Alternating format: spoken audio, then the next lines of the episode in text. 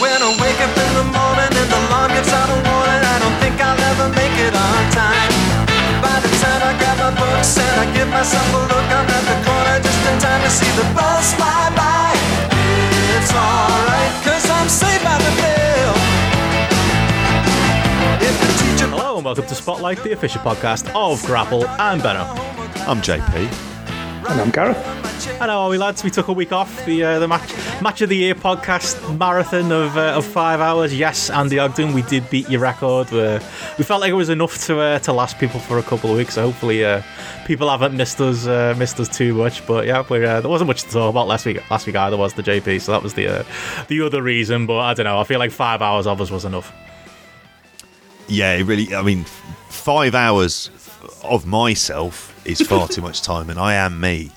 So, like anything beyond that, I suppose we're we're kind of pushing it. And what was funny is we were kind of up for doing a show mm. last week, really, but there was fuck all to talk about, mm. and it's not like you were going to get like a kind of in depth breakdown of the Peacock deal. Mm. Certainly enough detail of like beyond they're making a lot more money than they are for a sh- substandard product. But yeah, it was like there wasn't necessarily too much, and we'd kind of killed our vocal cords the week before.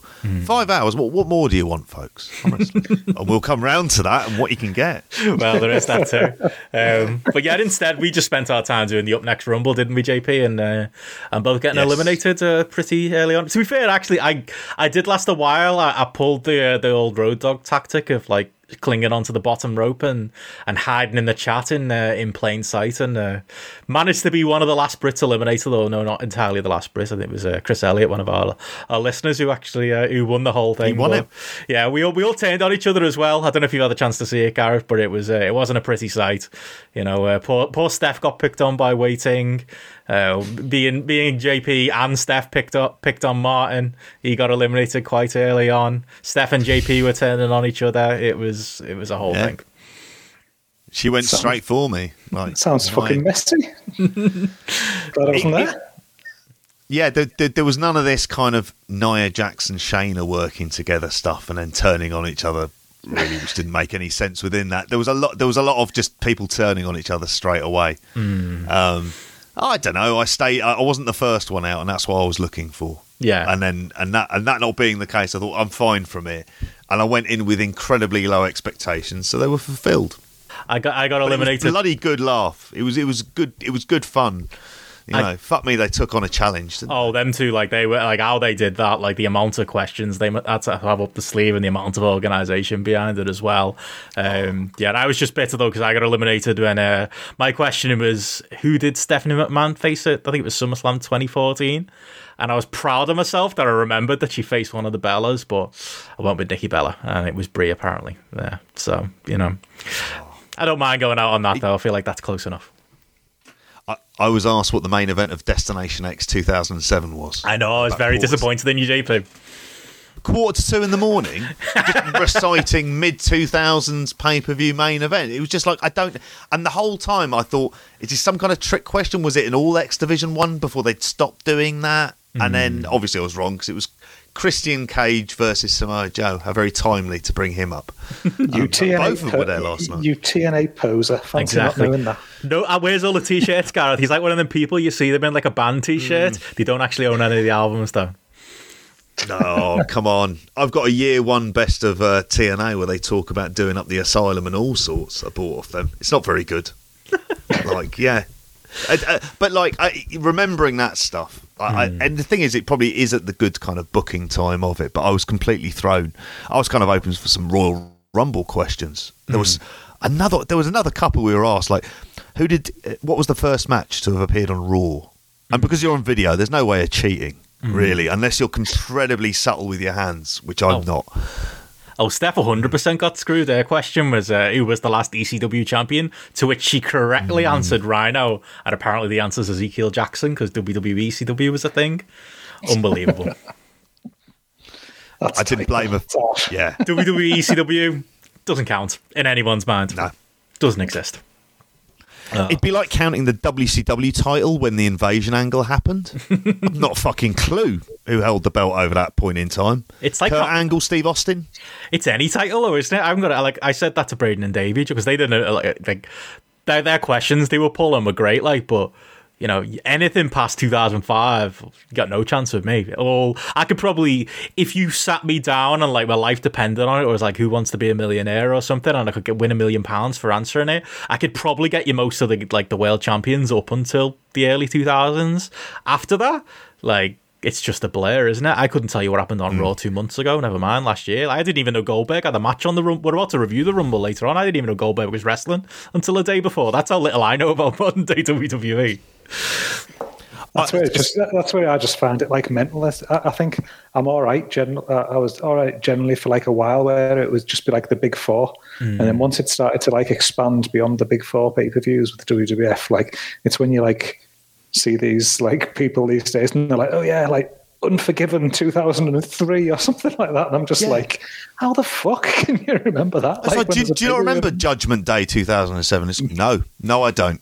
and like, if you told me now that event didn't take place, I'd say, yeah, fair enough, probably. Yeah. And- and I, and I, don't- I don't even know when, like, because sometimes you get these WWE pay per views and they're like, they maybe only happened twice, the name of some event. And, like, as far as I know, it could be this uh, one that it's it's happened for 10 years or it's happened once kind of thing because the, the names just sound so generic kind of thing. The, You know, Unforgiven or, like, uh, you know, whatever. Bad blood or something like that. Judgment That's the one that came to like, mind. Like who knows? Like these these could be as far as I'm aware, these these could have happened for twenty years or one year. Like I've got no idea. Yeah, it's rough. Like I, I just I think that about like WWE in general because I always think like imagine somebody competent got like hold of WWE and was like, no, we're gonna things are gonna actually matter now. We're gonna you know we're gonna do decent storylines and you know your investment's gonna be rewarded and you know you're gonna you're gonna be rewarded for actually knowing our history and knowing what happened three weeks ago on SmackDown. The problem is they've got 20, year, 20 years baked in of just nothing mattering. Like, you know, oh, oh great, Shinsuke Nakamura wins wins a Royal Rumble. Yeah, he already won one a few years ago. You know, it's like, oh, yeah, Shinsuke Nakamura is going to face, you know, Cena or like he's going to face like a big star. He probably faced him at some point on the Raw or SmackDown already. Everything's already been done. You know what I mean? Like think of someone like him. He's been in WWE for like how many years now? Six years or something. it's nuts. Like think of think of all the all That's the insane. disposable content that's happened on Raws and SmackDowns. Like say, I can I can tell you the full history of the WWE from like 1984 to 1999, but like anything after it, like more like it's just it's a blare of just content, content, content.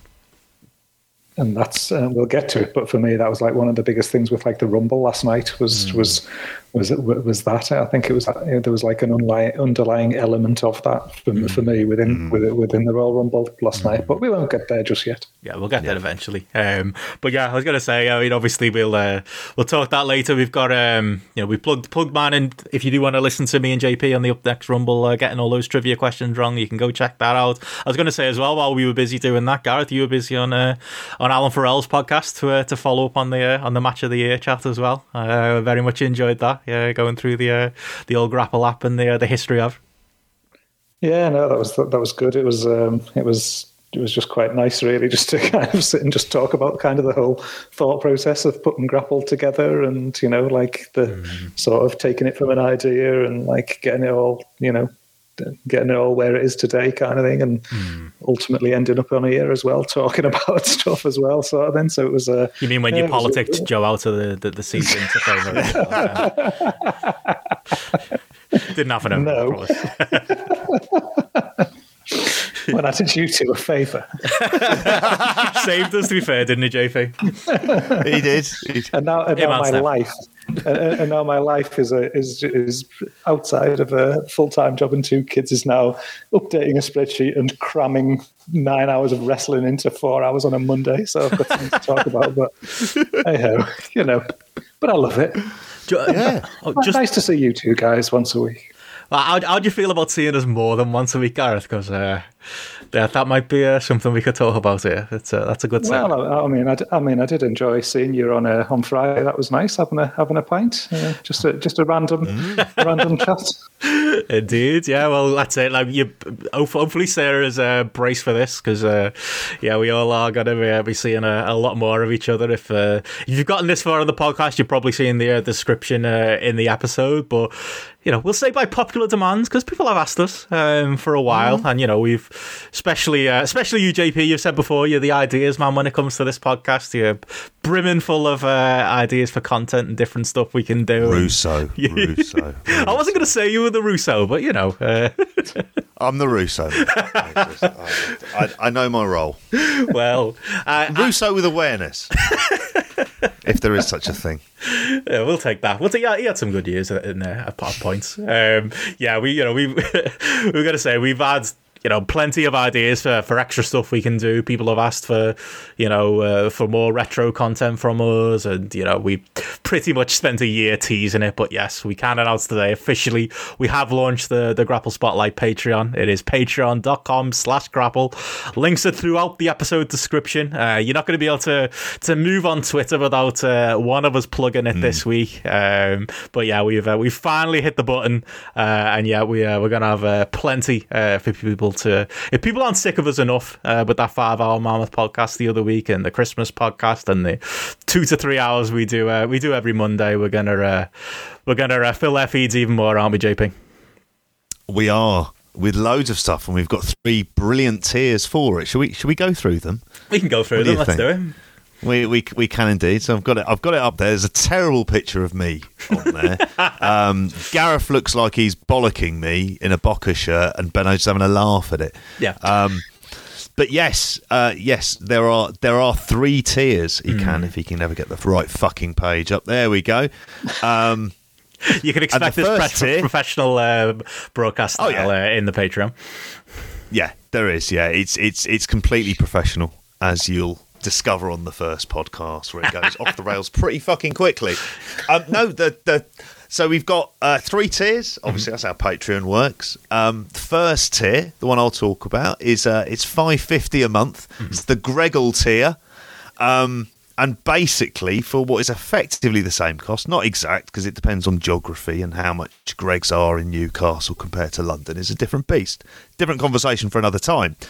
For effectively the cost of a coffee and a steak bake, you're going to get um, a bonus podcast every week, um, which will be either sort of one of the flashback episodes and the retro reviews. Uh, uh, the patrons, you get to vote um, for the kind of topic that we're going to discuss. Um, Grapple mixtape, where there's going to be a sort of discussion on a group series of matches from history. Um, Ask Grapple as well. Um, and then we've already recorded the first one, which is the Wrestling Film Club Yes. um, on giveaway. Yes, we uh, should we say what it is? It's uh, we we had a look at a no holds barred, and if you want to know what our opinions are on that, you have to subscribe to the Patreon. That's how it works. Money for goods and services. Oh yeah, and we're gonna like No Holds Barred's the first one because obviously Yep. if we're gonna do like a wrestling film club, it was gonna be No Holds Barred. But we kind of see it. Yeah, we'll we'll find excuses like like we like we say on, on that podcast. There's uh, there's all kinds of you know wrestlers that turn up in movies from you know from Roddy Piper doing They Live to you know we'll find excuses to uh, to squeeze in films where you're uh, you might get the odd wrestler turning up in the background and that. You know, it's uh, it's there's a whole world of uh, of wrestler movies out there we can do.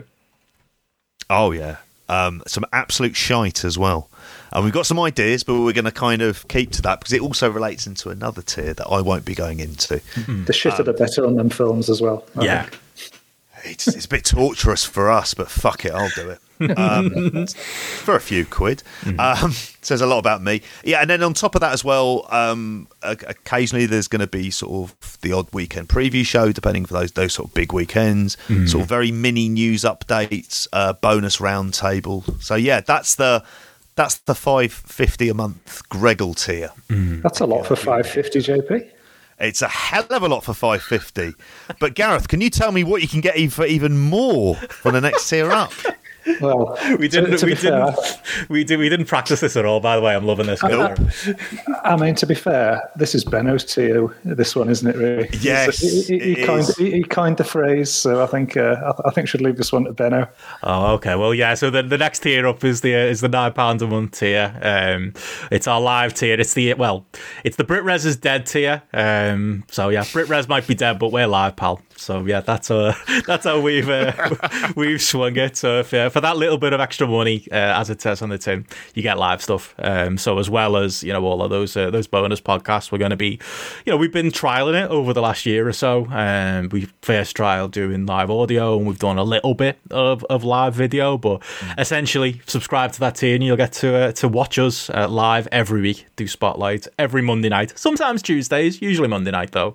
Um, and we'll uh, obviously use the Patreon to uh, to let you know uh, as and when that's happening. But yeah, we'll be doing you know little pre-shows and uh, and post-shows as well um, for the people who subscribe at that level, so you get a little bit of a of extra uh, on top of the spotlight shows. And yeah, we'll also be doing well our version. Um, if you if you follow the uh, the, the post Patreon and they do their they did do their their hangouts for a while. Um, we'll be doing uh, our version. We're calling it Grapple Happy Hour, which is once a month. We'll we'll all be grabbing a beer and having a, a bit of a live chat, uh, taking calls and uh, just chatting to the the people who've subscribed at that tier. So you'll you'll get that too. Um, so all of the all of the live stuff that we'll be doing, plus yeah, all of the the the bonus stuff that that JP mentioned there as well. So yeah, that's the that's the one for the the hardcore fans for the, the people who who wanted to tune in with us uh, every Monday night and uh, and be a little part of the show.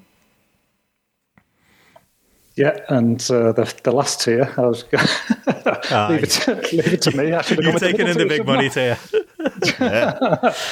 you could go with the king of the mountain tier, and again, I kind of feel like I should have done the first one. I should have been leaving this one to you, JP, with the, uh, yeah. with the Jeff Jarrett references here. But um, yeah, for for twenty five pound a month, uh, the the king of the mountain tier. So you will uh, get creative control. See what we've done there. Um, and by doing that, um, here is where you've got an element where by supporting us at the, at the highest level, you can have an input into to what we do there. So you can um, make suggestions for things that we'll review, or you can, you know, have ideas that you want to put forward for things like the, the flashback shows that we do, or the film club, or deep dives, or anything like that in essence, with that tier, it's you know your wishes are command within within a within reason. Um, yeah. So uh, yeah, we can uh, not that much reason. Though. I, I, mean, JP will watch anything probably, and wow. anything that anybody suggests. So uh, as long as you as long as you supply it, he'll watch it probably. But um, but yeah, it sounds it, uh, so fucking suspect when you say it like it is. It's worrying. I'm going to be sent snuff films or stuff. Like I was going to say as well. We'll we'll limit that. I mean, that one is you know that's the the absolute highest level, and it's you know it's it's equivalent to what like if you were an executive producer on like other Patreons. We're gonna we're gonna limit it, and you know once a month we'll let you know one of those people choose what we're gonna review for one of the shows. So you'll be able to pick a flashback, you'll be able to pick a you know maybe even pick a, a deep dive discussion or, or pick a, a, wrestling film you want us to do, and we'll basically just rotate um, through if you know if people are willing to uh, to back to that level, uh, those people, and yeah, it will be quite an exclusive on that one for uh, for the for the, the people who want to uh, back us to that level. Mm-hmm. Yeah, and, and obviously that one is a bit higher as well, and obviously it's a it's a much you know it's much more support that people's given us there. So um, what there is as well is there's like exclusive merchandise as well. So it's not just about the content. You know, there's um, you know exclusive grapple goodie bags that will get sent out there with grapple t-shirts, stickers, pins, and other stickers, little bits and bobs, and things like that as well. So you will get a will get something for your money as well that you can uh, that you can that you can hold and support grapple as well, and that yeah other other little benefits there. You know, you might get a nice uh, thank you message off JP uh, for just uh, just just to, just to say thank you, or even me or Benno, one yeah. of, one of the three of us. Uh, just a, a, little thank you for supporting us there. Get your names read out in the credits at the at the end of the end of the show as well. So mm. again, uh, just uh, another way you can you can support us, and also obviously you get access to all the other other stuff that, that the lads have referenced there as well. Yeah, and, and JP will come around and wash your car as well. Uh, that's part of it, isn't it, JP? Wasn't that wasn't that part of the this here? Well, I can't drive, so oh, unless they're, they're like they're coming to fucking Oxford in that case, aren't they? They want me to wash their car, really, to where I live more than anything else.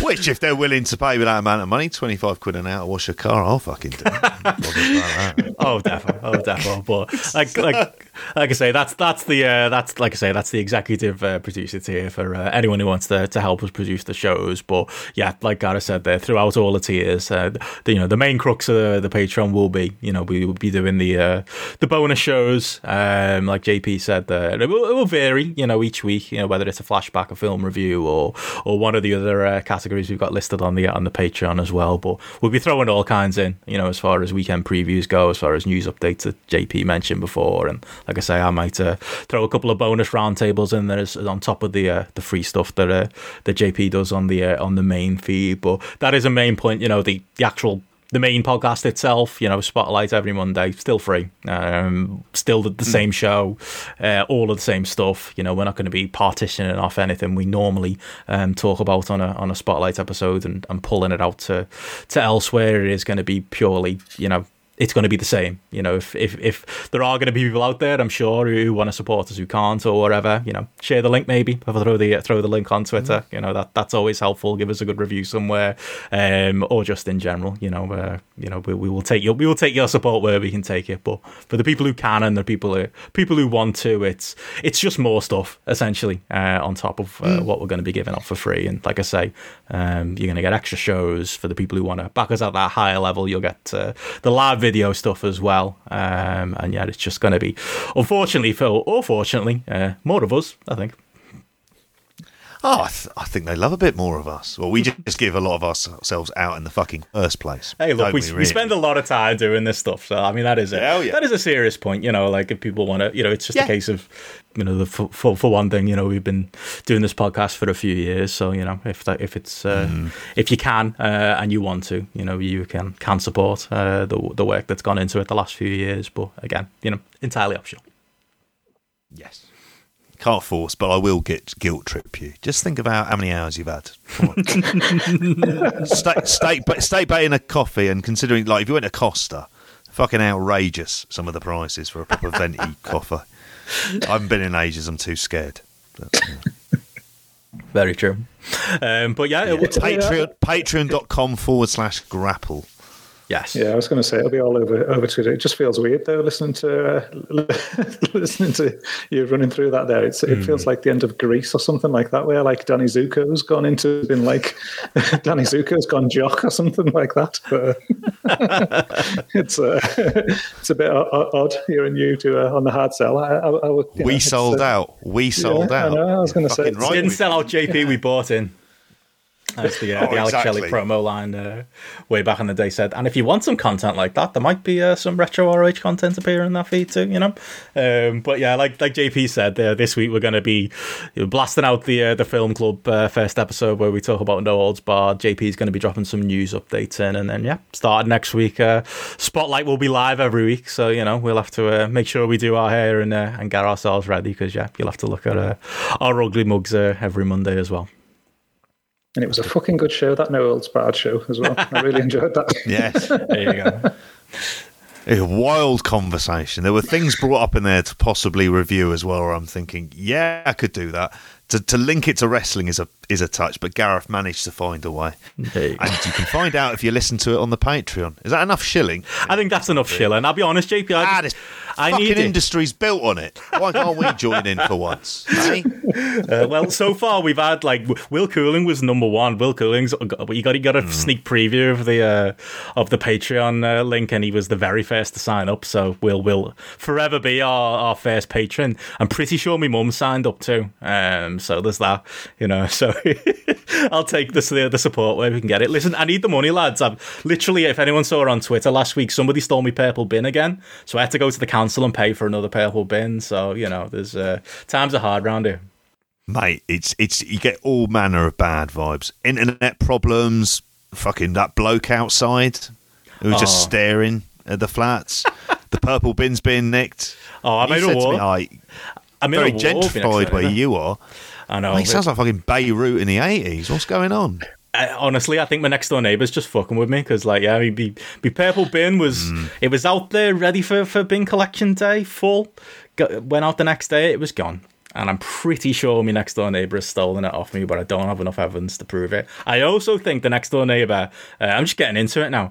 Um, she's got a dog, and I feel like basically just lets the dog shit in the street, and that happens everywhere. You know, it's not. It's one of those things, unfortunately. Um, It's a maybe it's a it's a very Merseyside problem, but I'm sure Garrett can attest to it. Happens uh, even in the nicer areas as well. Uh, people are scum. If you've got a dog, clean up after it. But a dog, but I'm pretty, but I'm pretty sure it's uh, I, I'm getting I'm getting into the weeds now. Somebody had their dog shit on my welcome mat outside my, my front door. That's where we've got to. There's, I, there's I, a, I, think, I, sorry, I, was, I, I think your next door neighbour's a big Brit Wres fan here, and they're just getting their payback. Yeah. I So feel like I'm being listening to him for months, and, and he's fucking moved next door. My dog is going to shit on his fucking welcome mat. there's there's one simple way around this. All right, you collect the shit, you put it in a paper bag, you put a couple of bangers in it, and straight through a fucking letterbox. I think I'm gonna have to. I've, I've set And up. then when she comes out, you just say you fuck with the bull, you get the horns. all right, and there's more of that where it came from because your dog's just producing it. So Oh. something's going to have to change, and it's not going to be you. I've said I'm one of them guys now. I've literally I've got like I've got a CCTV camera outside the front of my house. I'm gonna get the bastards, and I'm gonna be I've got I'm gonna I'm gonna be on like what's like on Channel Five where it's like Neighbours at War and all those type of TV shows. I'm gonna be on it, um, and your Patreon money will fund it. Um, this war, I might just buy an army of purple bins and just like cover the entire front of my house, and then no one can shit outside my house. You know, there's there's there's, there's things I can do. Can you nick her purple bin? I was thinking of it. I was I mean, thinking. Yeah, Mm. And then just get some paint and just like put your number on top of it. There you I don't know what you're on about. It says, you know, it's, I know it's not your number, but it says 23 on it. And she'll argue the toss and go, look, you remember the banger in the bin, the bag stuff? All right, it's more where this fucking comes from. There you go. Sorry. I'm completely goading you on in this feud with someone who may or may not be to blame, but I think a couple of weeks ago we uh, we accused Denise Van Outen, of, or I did, of some terrible, terrible things. Well, you know, after that talk and after uh, it was Ian Andrew Dice Cloud posted the uh, the link on Twitter to the uh, the big the big breakfast clip with Yokozuna. Yeah. I watched that this week, the uh, the Yokozuna documentary on uh, on the network, and wouldn't you know it? And I didn't expect this to ever happen. Some big breakfast footage on the WWE network. Uh, they included it, so they're either listening to us or following Ian on Twitter. But I feel like somebody in the WWE is uh, is paying attention there. Was it good? Did she? She flirts with him. Well, they're flirting the whole time. Mm. Which I don't know how you can roll out. I mean, like, there's just logistically, it's, it's somewhat of a nightmare because he's kind of like Jabba at that point, really, isn't he? And uh, at the beginning of Return of the Jedi, just kind of lying there. Um, Yeah. Did Uh, she kill him? Can we put that to bed? I'm not convinced. I don't think so. I am convinced. He killed killed him with kindness. Now they, they don't mention that. Yeah, the documentary is actually actually decent. They don't. Uh, unfortunately, they, don't- they don't mention the uh, the spider um angle that appeared in uh, in all the uh, the British tabloids and uh, that we talked about on uh, in the first twenty minutes of that match of the year podcast. That we basically sp- spent talking about women's extreme wrestling and Yokozuna. Shot window. You know, any new listeners, uh, they know what they're getting in for. Um, but yeah, that stuff didn't come up at all. Um, but it, actually, yeah, it is a decent little documentary. Like as much as you know, as we're going to talk about later, I'm you know not high on uh, on WWE's product when it comes to documentaries and such. that, You know, there's not they're not always hits. You know, uh, I didn't think the Undertaker documentary was particularly good, even though you know it got acclaim in a lot of areas. But generally speaking. I like their stuff like that, and yeah, it, it was fun. You know, getting like uh, talking head stuff from you know Fatu and uh, Rikishi, and from Roman Reigns, uh, having a little burial of Hulk Hogan in there, which was uh, was interesting. And Hogan himself trying to defend the uh, the old whole WrestleMania nine situation uh, when he came in and won the belt. And the best part is like Yoko doesn't seem to give one fuck. You know, he he seemed to just be happy he was champion even for a few seconds um, before he lost that belt to Hogan. Because really, like as they explain in the documentary, he was quite happy he was going to then spend the summer working with Hogan in Europe because he knew that was going to do monster business. And you know, even at that stage in Hogan's career, it did. But Bret Hart didn't miss the opportunity. Like it was like this documentary is about Yokozuna, and Bret Hart spent about five minutes whining about how he thought the, he thought the new generation was going in the right direction with all these workers, and then Hogan ruined it at Mania Nine. It was like Bret, mate, it's not about you, you know. Like it's you know, save this. Like he can't help himself. Bret. Go on, Oh, Bret. Um, The positive I'm and a negative of Bret Hart. slagging. The positive and negative of Bret Hart, isn't it, that he takes himself far too seriously, and you're gonna get that with Bret Hart. Like that's just that's just Bret Hart. He is quite often justified in some of these things, though, hmm. because like I, I don't know, I will always, I'm always happier to go with. uh, You know, he's obviously not a perfect human being, hmm. but generally in the scheme of things, the way that he thought wrestling should be hmm. and the fucking job that he did as well is like he- he- he's like I'll always like him for that. And the fact I fucking hate Hogan makes it so easy. I mean, it's a bad Mania that one, isn't it? Mania nine. Remembering hmm. back on it, Oh, I, I've got Jim good memories of it in though. toga. And it- it's one of those shows though where it's it's it's it's the for me like the typical one that I had I had on video and I just rewatched all the time. So to me, like the whole shitty, you know, is it a Trump building? It's a Trump building, is it? Trump something Yep. or other, the, or the toga stuff. at Caesar's Palace. Yeah, yeah. Um, you got that fun. well, he's Atlantic tag. City, yeah, he's that like, yeah, I don't think so that Trump. that was four and five. So I don't think Oh, it's right, right. it's It'd be yeah, it was yeah. Caesar's Palace, wasn't it? Yeah, Caesar's Palace, yeah. But like as a as a venue and as a unique looking WrestleMania as a kid, I thought it was great. Um, despite the fact that uh, the Hogan goes over at the end. That was always the killer for me. Mm. Hogan goes over, and it just made me uh, doing it in those red tights, which is, Mm.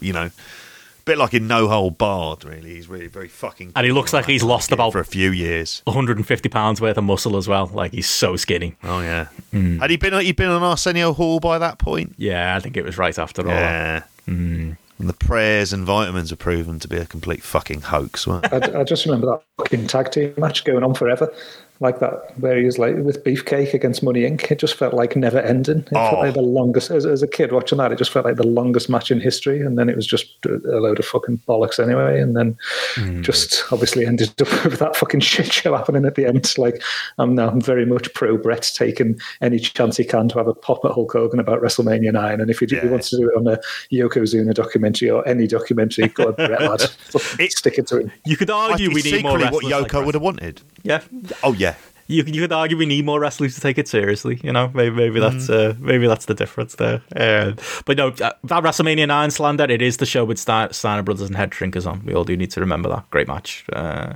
it's Tatanka Shawn Michaels. is it as well. Taker? Taker Giant Gun Gonzalez. Gonzalez, yeah, yeah. Yeah, that's on that. Yeah, one of those one of those famous Undertaker DQ finish uh, WrestleMania matches before Well, it's- Undertaker WrestleMania matches mattered. Is as good as the stretcher match with Sid Well, that he had in WCW? well, there's one way you can find out. JP grapple Yeah, flashback. yeah. You know, one of the uh, maybe one day it could be a review. Is that our next review? We talked ourselves into. It. Oh yeah, Well, you and you will hear these kind of cheap plugs throughout the show many many times. Look, it's If you fresh. think, oh, for fuck's sakes! So yeah, just just give us the money, and we might shut up about it, but we probably won't. Anyway, There we go. Uh, I was going to say as well, uh, before we get into uh, the actual uh, review stuff we're going to do today, a couple of big deaths since we last recorded. Um, Dustin Diamond, uh, the former Screech, um, died died today. Um, also, Rod McMahon um, died since we last recorded. I'm I'm not going to make any any of the jokes that I made on Twitter um, about Rod McMahon and about how you know if it can happen to Rod. Um, anywho, but yeah, uh, those were uh, those are some stories that happened over the last couple of weeks, JP. they were. I mean, I would say with the Rod McMahon story, I would like you look at those lads. Oh, as kids. Fuck. How the fuck were they not brought in as some enormous hoss tag team? Mm-hmm. They're built like the fucking Road Warriors. they are. Like between them, they really are. Mm. They they like there should have been an all Japan tour Mm. with them on board, but I think there are a couple of builders, which is entirely up to them. They seem perfectly happy with it. Um, was he the good McMahon then? Because I always wondered as well, well, like, cause always about Vince's early life and his childhood. Quite often you'd hear it and just go, oh, this is bullshit. I feel He's a like bullshit merchant. it's a bit And he would have called bullshit on it. But if I mean I'm not equating Vince McMahon to Hitler, but if Hitler had a brother, you would probably say he would be the good Hitler. Just saying. that's. what a hell of an be analogy that is. Could he be worse than Vince? That's the thing, because I, I made the Oh. joke on Twitter of, No. you know, if Rod's died, then you're saying there's a chance that it could happen to uh, Invincible Vince Hmm. McMahon. And I had, uh, I got a little bit of grief about that. I was just like, I mean, are we really coming to the defense of evil megalomaniac billionaires? Like, would it be that much of a tragedy? Sorry. I think I've just challenged Joe. I think I've just turned into Joe. I think that's what it is. I think so. I think the the spirit of Joe lives within all of us in in, in, in many ways.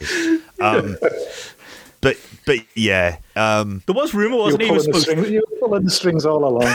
The invisible, Firing the invisible them off. hands there, Benno. Yeah. I suppose I'll ask Is it hereditary? Question. whatever it is. Yeah, question mark. Like, I know this is probably seems in terribly poor taste, but he seems to live a good life. That house and the couple of photos he had looked pretty decent. So you think, yeah, he did all right for himself.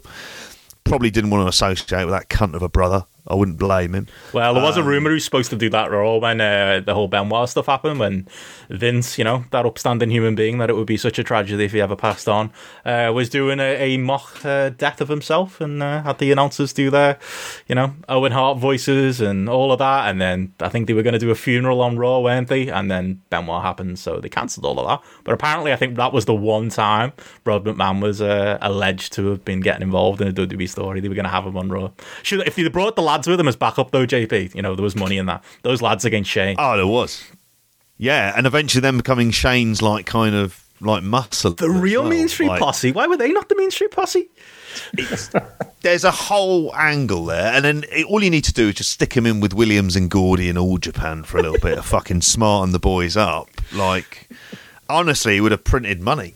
Like, just a license to do that at, at, at that point. Um, yeah, I, would- I was going to say something about Vince, but it's completely gone out the window. Other than he's still a prick, very wealthy prick at this point. Even And almost 80, just usual. saying. Just saying. Yeah. Well, well, normally people go like when when this conversation starts, people go like, "Oh, well, Vince's mum lived till she was in her hundreds. Well, his dad didn't, and his brother didn't. so, you know, Just saying. you know, just saying. Yeah, it's the, the, people don't Yeah. normally follow their mother's uh, the, their mother's line when it comes to, to age. Do they? They normally normally take after their dad. So yeah, no, you know, Yeah. you mightn't be uh, mightn't be out of luck completely. I'm not saying fingers crossed. Um, did, did anybody have any thoughts on, uh, on old Dustin Diamond uh, Screecher? I say it's not wrestling related, but it is. You know, JP, he appeared on early TNA. He did, Yeah. uh, was in an AIW show or AAW um, in the early He did, and he was on the Hogan Oh, celebrity, wrestling, was, wrestling, yeah, wrestling yeah. thing. I was a, Yeah. I was a massive Saved by the Bell fan. Like I would, like that was that was my show as a kid. Like I used to watch that. Um, California Dreamers and Hang Time were kind of my B shows because they pretty much just all did the same storylines, like to a beat, and tried to have like their own version of the Screech character. But you know, it was never quite as big. You know, Screech and uh, and Mr. Belding, uh, iconic characters in uh, in in, uh, in pop culture. Really, uh, that one is sad.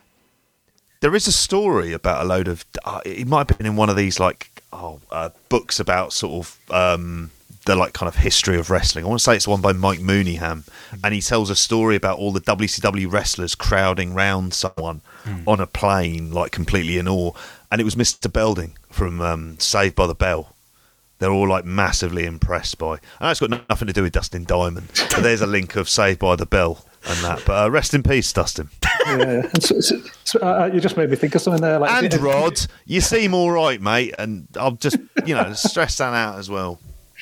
Did you ever? Uh, did you ever watch? Did you ever see Zach Morris's trash on YouTube at all? Oh, no. That's like they're basically like the breakdown episodes of Saved by the Bell and just basically demonstrate what a complete fucking asshole Zach Morris is. Oh, scum. and like they're absolutely fantastic. Like they just show like how the ways he like tries to pressurize women into like going on dates. He makes up stories and things like that. He totally, um, that that- to totally like get girls to do what he wants them to do, and like he's, uh, he's just taken advantage of everyone. It's fucking hilarious. Like if you've, you've just made me think now. After we finish this show, I'm just going to treat myself to a little bit of Zach Morris's trash. I think tonight before I go to bed. And if he's supposed Is that to a good title for the show as well? Zach Morris trash. I mean, I was going to say if, if if Zach Morris is supposed to be the good guy, considering all that, like he's, uh, it, it reminds me a little bit of, uh, of Hulk Hogan in, in No Holds Barred, which you can hear us talk about on the Grapple Patreon this Wednesday. Um, speaking of baby faces that are actually heels, uh, a lot of that going around in the eighties. Maybe that's what it was. Fucking gaslighting heels. you can find out how if you listen to There's a lot of a lot of coke around, you know, uh, a lot of uh, you know people who would be heels now. Very much were the baby faces back then, I think is uh, is what we learned. Did you watch Saved by the Bell, JP? Or were you too? I, uh, bits of it. I did fancy Elizabeth Berkley. And so when she, she told up in Showgirls, I was Showgirls. reasonably That was a that was a big thing in my school when that happened. It was like, oh, Jessie from Saved by the Bell's naked in a film. Uh, I'm sorry, I was Then a you have to watch Showgirls. yes, that's Oh, a I- bad film. I took a then girlfriend to go and see it, and it didn't last much longer beyond that. It was a terrible, terrible idea Whose idea was that? for a film that is awful. in so many ways. My uh, And I don't want someone nominating watching. Oh, watch Showgirls. Like for that, Create- we suppose you could have that creative control. I don't know why. Absolute fucking garbage. is there a wrestling connection to Showgirls? Maybe. It Uh, probably is. I was gonna say my mum and dad on their A lot of uh, wrestlers would have watched it. Definitely. my mum and dad on their first date. Uh, um, that obviously led to uh, Went to see Showgirls. led to my existence. Um, they went to see The Warriors in the cinema, and I feel like that's a much better first date. I mean, I was I'm pretty impressed by that. I think that's like, you know, kind of cool. That is very cool. Mm. I mean, it could have been like I don't know, Digby, the biggest dog in the universe, or whatever it was called. But like, the Warriors is quite cool. Yeah, might be a wrestling connection there as well. Digby tables. isn't, but he does have Jim Dale, Dale in, who's in Carry On films. So, oh fucking hell. digress. Indeed. Well, speaking of Rod, Rod McMahon, then we probably should get into the uh, the WWE section Yeah. and talk the uh, the WWE whoa, stuff. whoa, whoa, whoa, whoa, whoa, whoa. Is this a, is, is this another week where we're skipping the fantasy football chat? Oh right, okay, yeah. Is this is this because you did well? Is, is that what this is? Yeah, oh, go on, Will. We'll, we'll talk about wrestling.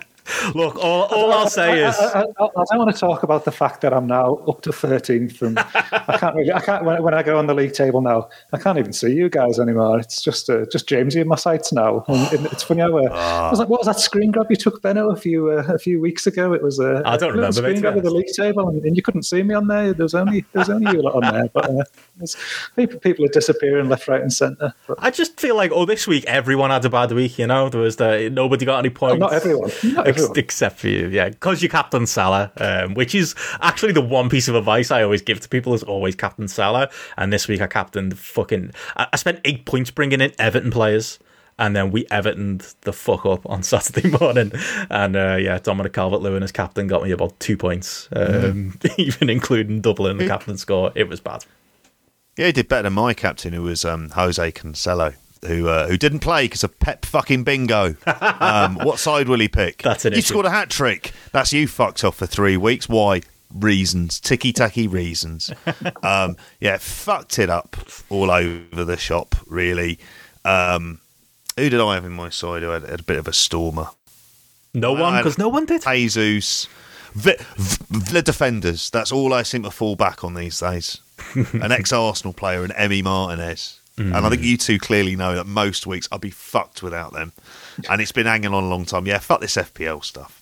Yeah, it doesn't matter. Unless we Callum- start to Callum- Callum record Wilson. about it. But- Callum Wilson delivered, but you wouldn't like to talk about that. Look, by the time we record next time, there'll be three more weeks in the can. We'll chat about it.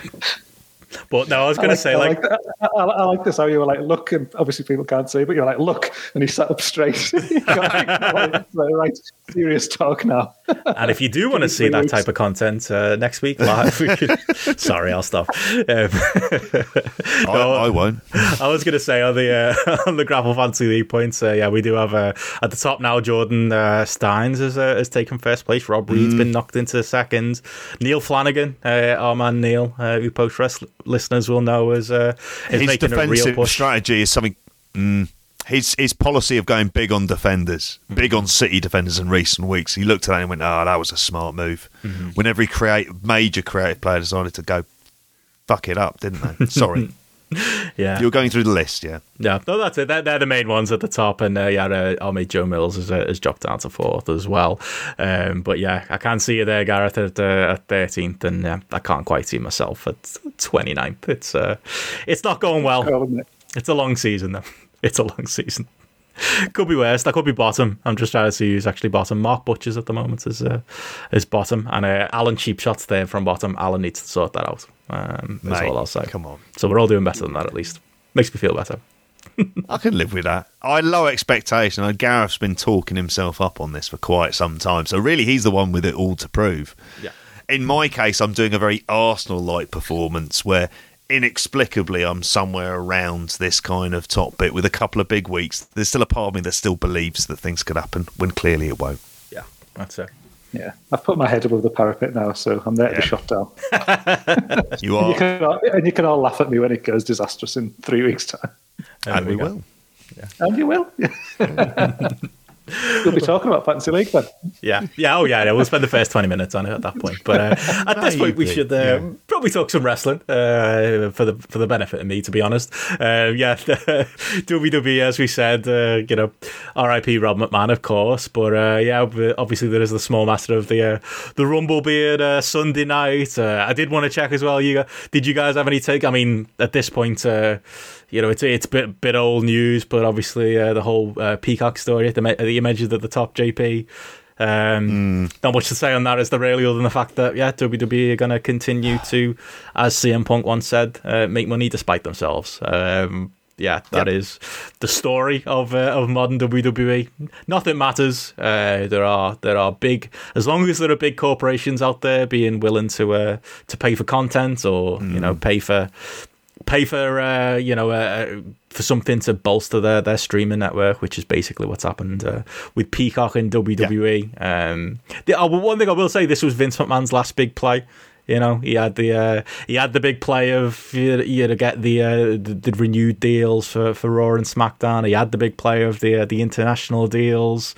Uh, he's kind of like this was his last uh, last hand he could play as far as like admitting that the network was uh, pretty much a failure, um, and that, you know it was never gonna grow to the mythical numbers that they they promised at the start. They were never going to do uh, better than a million or so subscribers in the US and just less than two million worldwide. Uh, you know, fair enough to be honest. I, I was listening to it was weird. I was the, week this news came out, uh, when we skipped the week, I was listening to Daily Tech News Show and Cord Killers, a couple of podcasts I listen to that aren't wrestling related whatsoever, and they were going on those podcasts. They were going, I just can't believe why would why would Vince McMahon sell his rights? Why would why would he give it to someone else? Why wouldn't he just continue on with his wildly su- successful WWE network? And it was like, yeah, if you're a if you're a wrestling fan, you know the reason he's doing it is the and the reason is he's going to make a lot more guaranteed money.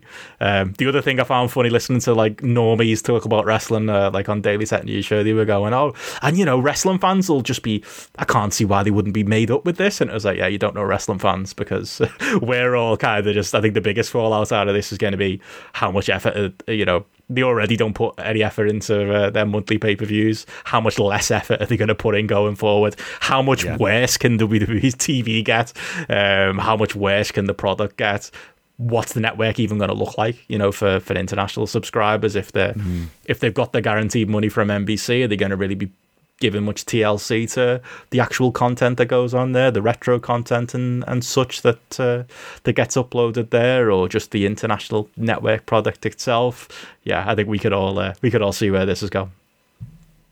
Oh, we funny, can. It's, it's a funny one though. Like I, I find it really interesting because like when they when they got that Fox deal, like you see the way that it it spiked their share price like massively. When at first there was like the rumblings of of that Fox deal, and then when it actually like came to fruition, probably about like six months later, you know they they, they were like the biggest peaks for the the WWE share price in the last five years, and like it was you know up there nearly you know you know getting close to like um um yeah, ninety dollars at that at, at that point. This time there, they've announced this massive deal, and it's a, it's it's increased things a little bit compared to where they were, you know, like sort of towards the, the back end of last, year, but not dramatically, and it's not at the same level that it was at the at the start of 2020. And I just keep thinking they've got nothing left now in the back pocket. They've fucking they've, they've they've done the big Fox deal, mm. which there's still like three years to run on that deal they've done the, the, the big deal here now there with with the network, and you, and you'd have to argue they're not going to get this fucking money for the for the content again, and it hasn't you know it hasn't had that big big impact on the share price. If this if it continues to like track down again as it's done following like the previous bubbles, the share price is going to be like a quarter of what it was at the, at the at the height of that peak, and then it's going to be even like half of what it was at the start of start of 2020. So you just like look at the the valuation of the company, and then they've got nothing else to spike that share price because they've got nothing else to sell anymore, and there's absolutely zero expectation you would say that they're going to like turn their product around to such an extent that it's going to like boom again and become like some huge mainstream product again so i just wonder like mm.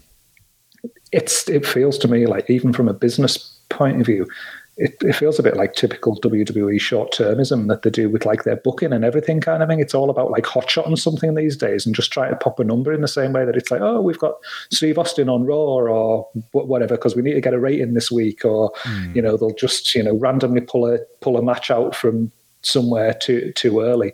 It, you know, it feels like they've kind of they've got nothing left to, to go with there. And I don't know, with it coming at the same week that Rod died, I was thinking like, oh, I don't know, is this another kind of glimmer here? Because like, if I was like, I know they're not going to, be, but if I was Vince McMahon, if he's this supposed outstanding business genius, he should be fucking selling the farm right now because yeah, the, the, the value of his company, the value of his company is going to be there's no way it's going to be at this level in, in 18 months' time. I, you know, I'd, I'd, I'd, pretty much bank my own house on, on that being the case. So who knows? I know like Stephanie dumped a load of shares last year as as well. She like made a made a few quid when they were at a, at a certain height. So I don't know. There's all there's that sort of small hope in the back of my mind there that this might be on the agenda, and it's like right we've fucking we've we've got the spike there. We've you know we've we've we've made what we've uh, what we own a bit more a bit more valuable currently. Mm. There's nothing left to spike it. Let's just fucking get out now or sell a stack of shares now or something like that while uh, while while we can because um, because. I don't know. There doesn't seem anything long term in, in this to me, and it's going to be a fucking different landscape in five years' time when that Fox deal has come around yeah. again, and then we see what's happened. We see what happens with um, you know consolidation of you know subscription models and things like that. It's it, it, it's it's going to be wild. So I, I think you know these could be the last big contracts that they get. That was pretty much exactly my thoughts on this because there's a couple of really strange things. When they started off the WWE network, they were comparing it to Netflix.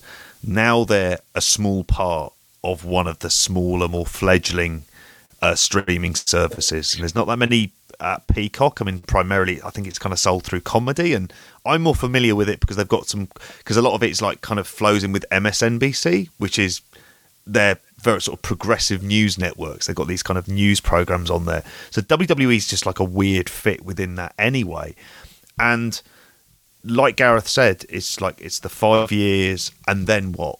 What else is there? Um, if you look at the TV rights still for the UK, the BT Sport one I imagined was a lot l- less than what they were getting for Sky, and it just makes me think: is that market really kind of just the US thing at the moment? Is that kind of what what they're kind of really focusing on there?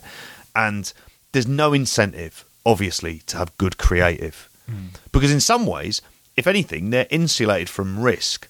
So, like, you could go one of two ways. You could either start to take real risks with new stars because you go, we've got this money in the bank, we can kind of settle on that, we can build together a roster. But obviously, it's the McMahons; they just don't think like that. So it will become kind of even more. I, I, it's easy to see how it becomes more lazy mm. and how it just becomes like it's just content being churned out by them, which doesn't really have any meaning in and of itself. And you, what's the big takeaway from it? So I mean, this is the kind of deal that if you're looking at it from like, oh, WWE going to change, like, kind of for the better. It's just like for, on the creative perspective, no, because they've got no impetus to, mm. because they're just a money producing factory. And this was Nick Khan's big thing. It was what he was brought in to do, the kind of super agent, and he did it. He did this billion dollar deal, and then I imagine that's it. But it's where does it go from here? What other leverage do they have, mm. other really than than kind of selling the company? Because I mean, there's not the live event stuff at the moment, is there? I mean, it's yeah, it, it's a very it's a very strange set, set of affairs where they're being rewarded for arguably their worst product mm. ever. It's so odd. And something that like something that I heard like getting raised as well was people saying like, oh, there's going to be almost like less pressure on them now because like their content's going to be like lost within this peacock system. But I don't know. I think maybe it could, go the other way because with an organization like that, they're going to be doing more they're, they're going to be doing more effective more detailed market research they're going to be looking at what people are using on their platforms they're going to be trying to understand what people like don't like what's driving them to to buy to you know to to resubscribe to to Peacock and things like that.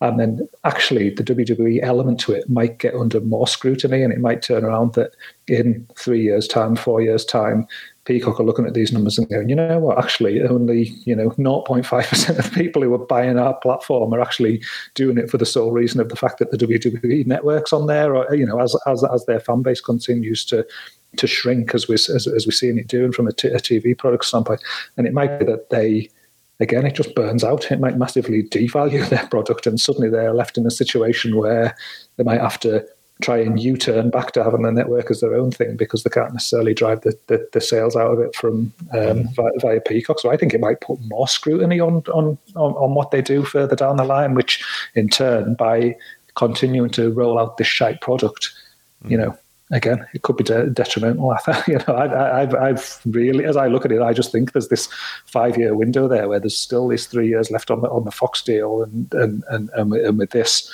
I think WWE could be a very, very, very different business in, in, in five years' time. I think that really does lend credence, yeah, to your point of like, yeah, sell now. Like, and that's the thing. Like, you know, TV ratings have been cratering for years, and they've known that, and they've given it the spin. Oh, everyone's down you know, or you know, the network hasn't hit its targets, and it's like, oh, you know, we've got so many households with an affinity, we're gonna get there, you know, and Indus, yeah, yeah, injuries, wasn't it? One time that was an excuse. Yeah, yeah, yeah, and all of that, and it all has felt like it's biding time, and there's always been a plan B because the plan B is okay, we can sell to Fox, we can sell, you know, SmackDown to Fox, we can pair that off, we can, like I say, take the network away and and, and sell it onto a, to a bigger bigger company those things are, you know, they all of those emergency ripcords have been pulled. Now there isn't another play. There, there just it doesn't doesn't exist at this point. Mm. And you would think, you know, because that's the thing. Sometimes, you know, when they, when when they make these shit excuses, you kind of you you I I found myself doing it, listening to conference calls, going, "There's no way they're going to get three million subscribers. What are they talking about?"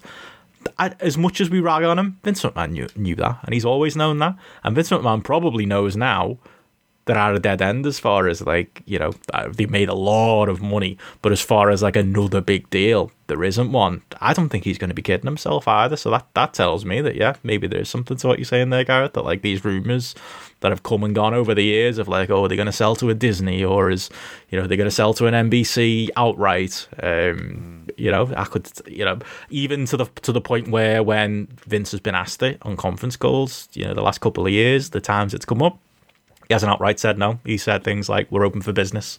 Um, yeah. Gives me a, a sneaky uh, suspicion that that actually.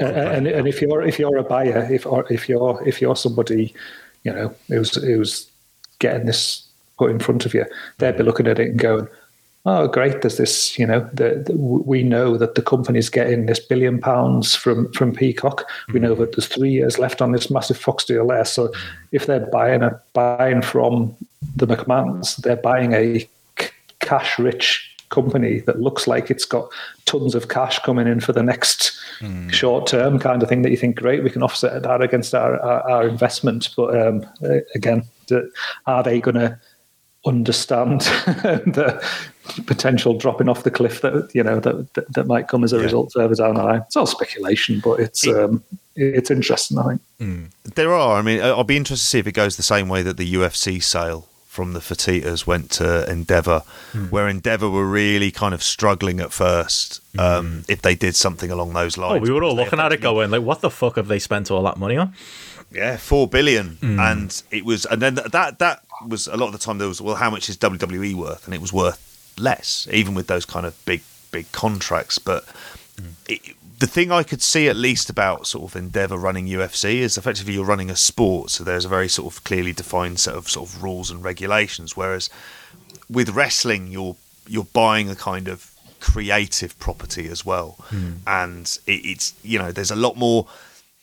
The McMahons don't seem that invested in creative when they own the fucking thing. Now at this point. So how much invested would they be if they were kind of, you know, effectively becoming kind of very minority shareholders and like effectively employees of an NBC. And I, you're probably at the point where if you take those people away, it just will, won't function because it's been designed in such a way. And I think this is the problem with them selling up overall.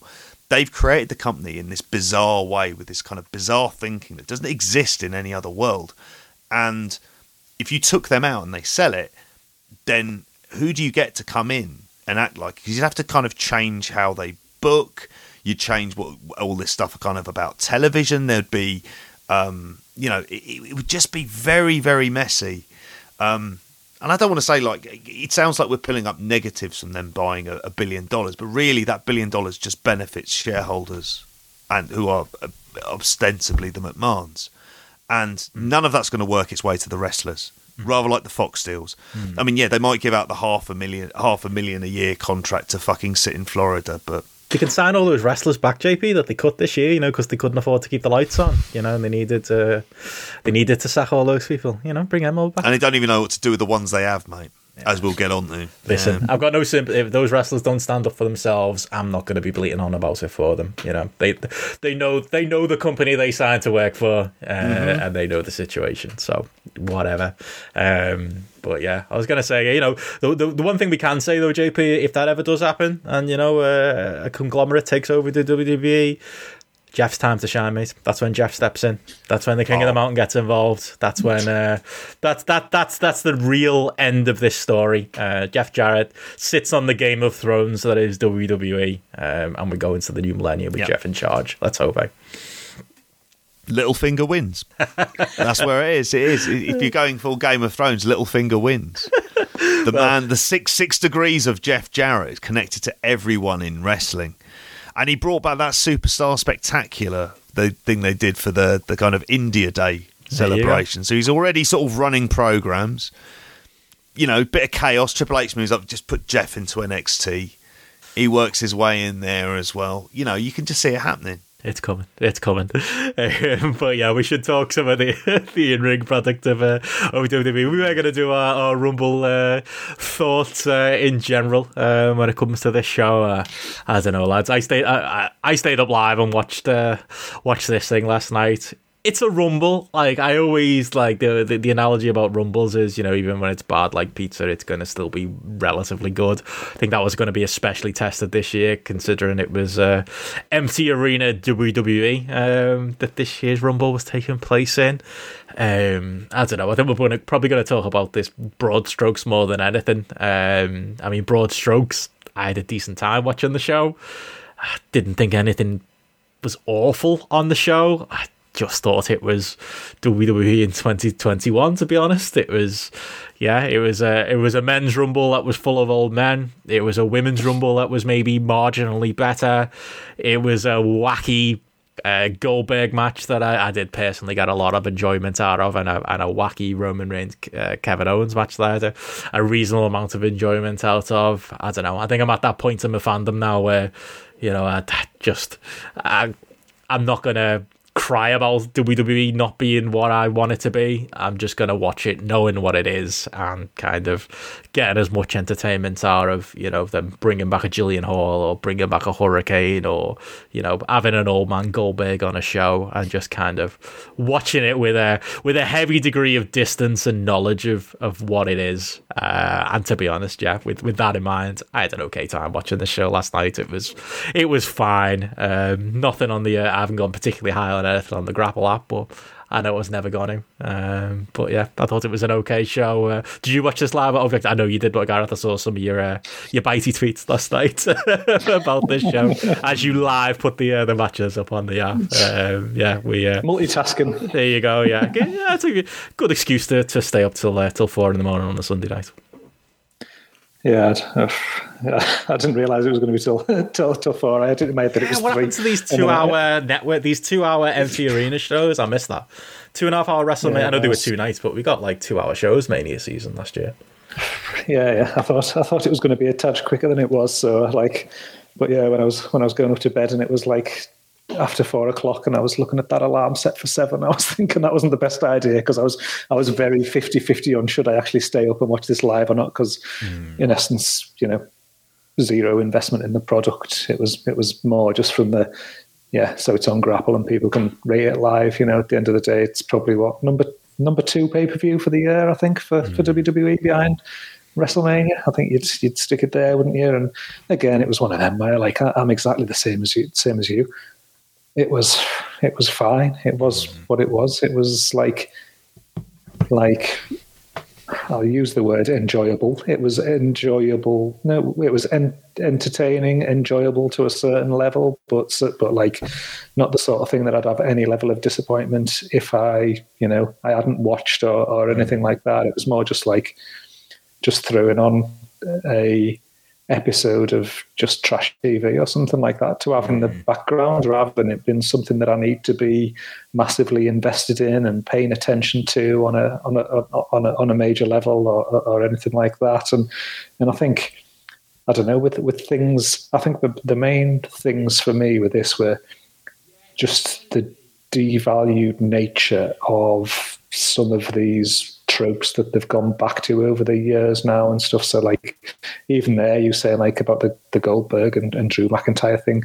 Like when Goldberg first came back and like mm. to me like I really enjoyed those and it was it was just entertaining and it, just like the quick matches and just it was it, whereas now it just feels like even that's been recycled to the extent now that it's like yeah, it's Goldberg. It's going to be a quick match. It's going to be high impact. You know, so it's going to, you know, whatever, you know, whatever. It's going to go one way or the other, and it's it's kind of almost it's almost like lost that meme factor, even kind of thing that you got that element of enjoyment about it from it as uh, uh, as well to some degree. It's just like that felt a bit stale to to to me, rather than it feeling like you know anything for anybody to get worked up about either particularly excited or pissed off about or something like that even when you see people like getting angry on twitter about goldberg coming back and things it just feels feels like mm, whatever and, and, and to me even even looking at even older bill goldberg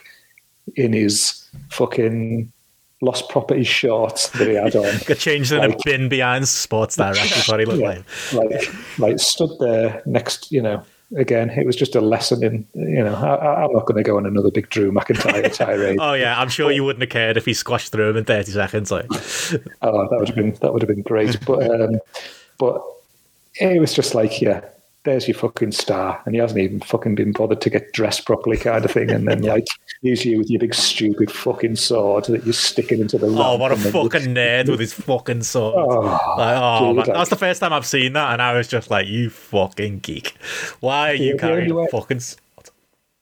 The only way that could have been any good is if it had been like it was a it was a disguised cattle prod because that is the way to do Goldberg. That would have been the only way. That Scott Hall in a yellow way. polo shirt should have yeah. done a run in. Damn it! That, that's the, the, end of that sword. Been a cattle prod. That would have been that would have been great. But it just re-emphasised to me, just like yeah, Drew McIntyre is not your star here. You know, this mm. this old guy who's popping up just looks like a bigger fucking star than you, and he's mid card Drew um, for for life. Yeah, and Goldberg, like like you said, like I think the thing was with him, he didn't I think he got the call late. I, I heard him moaning about that on a couple of podcasts that he did in the last couple of weeks, or a couple of video interviews he did, because um, he wasn't in the shape he normally he's normally in. But he is a fifty-something-year-old man, you know, so you can't really get mad at the shape he turns up in. I was just mad at those shorts, yeah, like you say. He was. Uh, it was one of them where, like, I think he was feeling self-conscious about his body, so he put shorts on. But I think that just made him look even worse. Um, All he needed was a beer and some flip flops. Yeah, yeah. he, was, he was at a fucking summer party. Yeah, he's like t-shirt Naito. Like that's basically mm. that's the that's the vibe you got. And there wasn't even Sunberg wasn't even there. You know, his topless son didn't do a run in. So like, why am I supposed to invest? You know, Cle- um, clearly Bill's clearly Bill's been reading Twitter. He didn't want his teenage son turning up semi-naked to a wrestling show well, apparently, in uh, 2021 apparently, like what, what has happened to to you lads as uh, as dads as well. He's lost Sundberg now. Sundberg doesn't care about wrestling anymore, yeah. and apparently he's into girls and baseball. That was a, a scoop I saw him uh, talk about. I think it was on the bump or something. Good luck like working on the background. Yeah, yeah. So even he's growing. See, they can't even keep Goldberg's son. That's how much they're struggling with the young demo. Imagine that. Oh, my dad's wrestling in like a title match of the Royal Rumble. I can't be asked. like if, if like that being the kind of logic for it as well. That's where we are.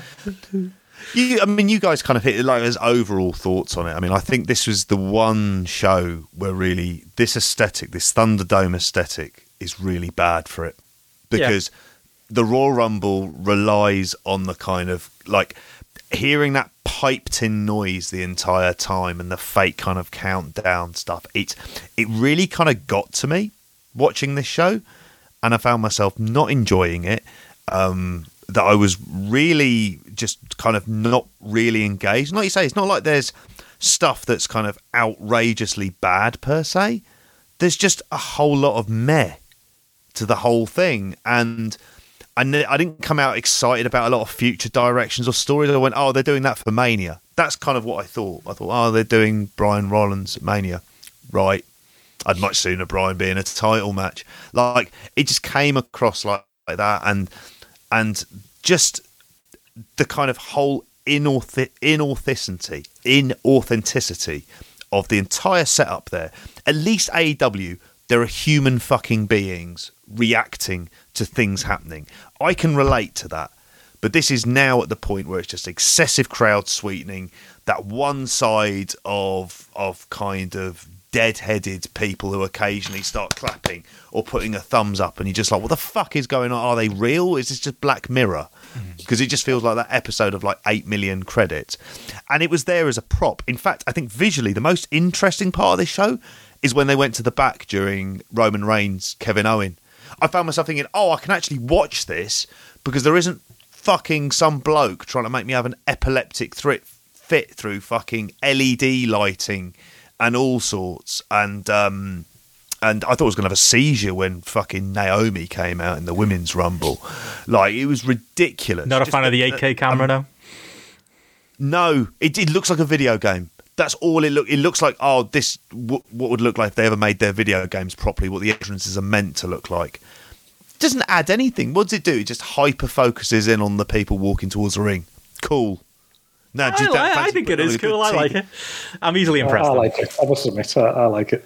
They've been using not- it in- I see in- enough on NFL gaming as well, stuff. like touchdown and touchdowns as well. I like it. It depends on the wrestler. It doesn't work for everyone. I will say that. Well, when Roman Reigns comes out to it, he looks like a million bucks. Like I, I do, I do love that. Um, yeah, and I, I like that match as well. JP, to your point, like oh, like the the, the go. That was, that was probably like I was trying to look up my grapple ratings. Like, what's the highest rating I gave to this show? And it's that three and a half. So that tells you where I am. But I, yeah, I mean, obviously the finish went to absolute shit, um, which was fucking hilarious. Like Matthews gonna have a field day with that one, uh, with the ref getting to his five counts, realizing Heyman couldn't get the keys to work and the handcuffs, and just stopping counting, just stopping, just going completely silent and just letting and give giving uh, giving uh, Roman Reigns- Heyman more time. R- Reigns squatting like he's having an own natural shit while he's there as I know well. the commentators were like, "Oh no, he's standing. It's it's fine. It, it's okay." Um, yeah, that that ki- that killed it, and they went straight to that guillotine finish, which was you know a bit silly when you know Owens had literally Hmm. died four times over during the match, and then it was a, a guillotine that uh, that took him out. But up until that point, I did I had a good time watching that match. It was car crash, Hmm. shitty WWE last man standing stuff, but like we kind of said at the top, I I got enjoyment out of it because I can watch it with that degree of distance and not take it too seriously. And you know, I enjoyed the big bumps. I enjoyed Kevin Owens, you know, going all out, and I pretty much enjoy anything Roman Reigns does. So you know, that was probably my high point of the show, if I'm honest. I mean, this sounds absolutely ridiculous given what kind of match it is and given that it's in the WWE and and stuff like that. But I was just taken out of it by the, um, just I don't know. It was like how quick some of these counts were. It was like Kevin Owens was thrown off the top of that thing and he was thrown through a table from the top of the LED lights, hmm. uh, LED screens, and then like. And then nine seconds later, he was up and like run, wandering to the back, and I was like, "You've just been fucking lashed off the top of there!" Like, and, and, and within nine seconds, you're getting up and just going on a little wander, and then and then when he wandered to the back, and fucking Reigns came and ploughed him down with that car, with that golf cart, and then like, and then again within within twenty That was seconds, fucking nasty. yeah, oh, it was great. It, it looked fucking fantastic. But then, but within within twenty seconds of getting it with that fucking mm. golf cart, like Owens was on top of something like doing a bloody. You know, did, A was doing, forklift. yeah, he was he was doing a jump off the top of there. I was thinking, hang about, he's just been fucking twatted with a golf cart at like high speed and like. Has he got a HGV license as well? I don't, I That's a don't- question. I don't want to get it. I don't want to be getting into um, into the, the nuances of selling in a WWE last man standing match, but so uh, I just thought it just it just felt a bit ridiculous. So like some of it, some of that to, to me, and like obviously the end was totally fucked it up, and it was just like it was just a little bit of you know, pulp entertainment kind of thing. It was like fucking Corrie, watching an episode of Corrie or something like that. It was just something that was there, and some some stuff's happening. And I don't know. I, I think after maybe after all these years, I'm just um, the people falling off slightly high things through um, tables for the seven millionth time. Just uh, I don't know, doesn't do it for me in the same way it did when I was uh, seeing it in ECW in the nineties or something like that. Basically, you know. I was thinking of New just- Jack landing on his fucking head Yeah. off a balcony and the double splashes with Spike Dudley and stuff like that. That's the real stuff. I, I, I It think is. like in a, in an alternate Sentimental universe mind, isn't it? Yeah. where Reigns and Owens are in like a competent wrestling promotion. You know, imagine they had like a a proper violent, bloody cage match or something like that. They could they could have a four and a half star, five star match. Unfortunately, I just don't give.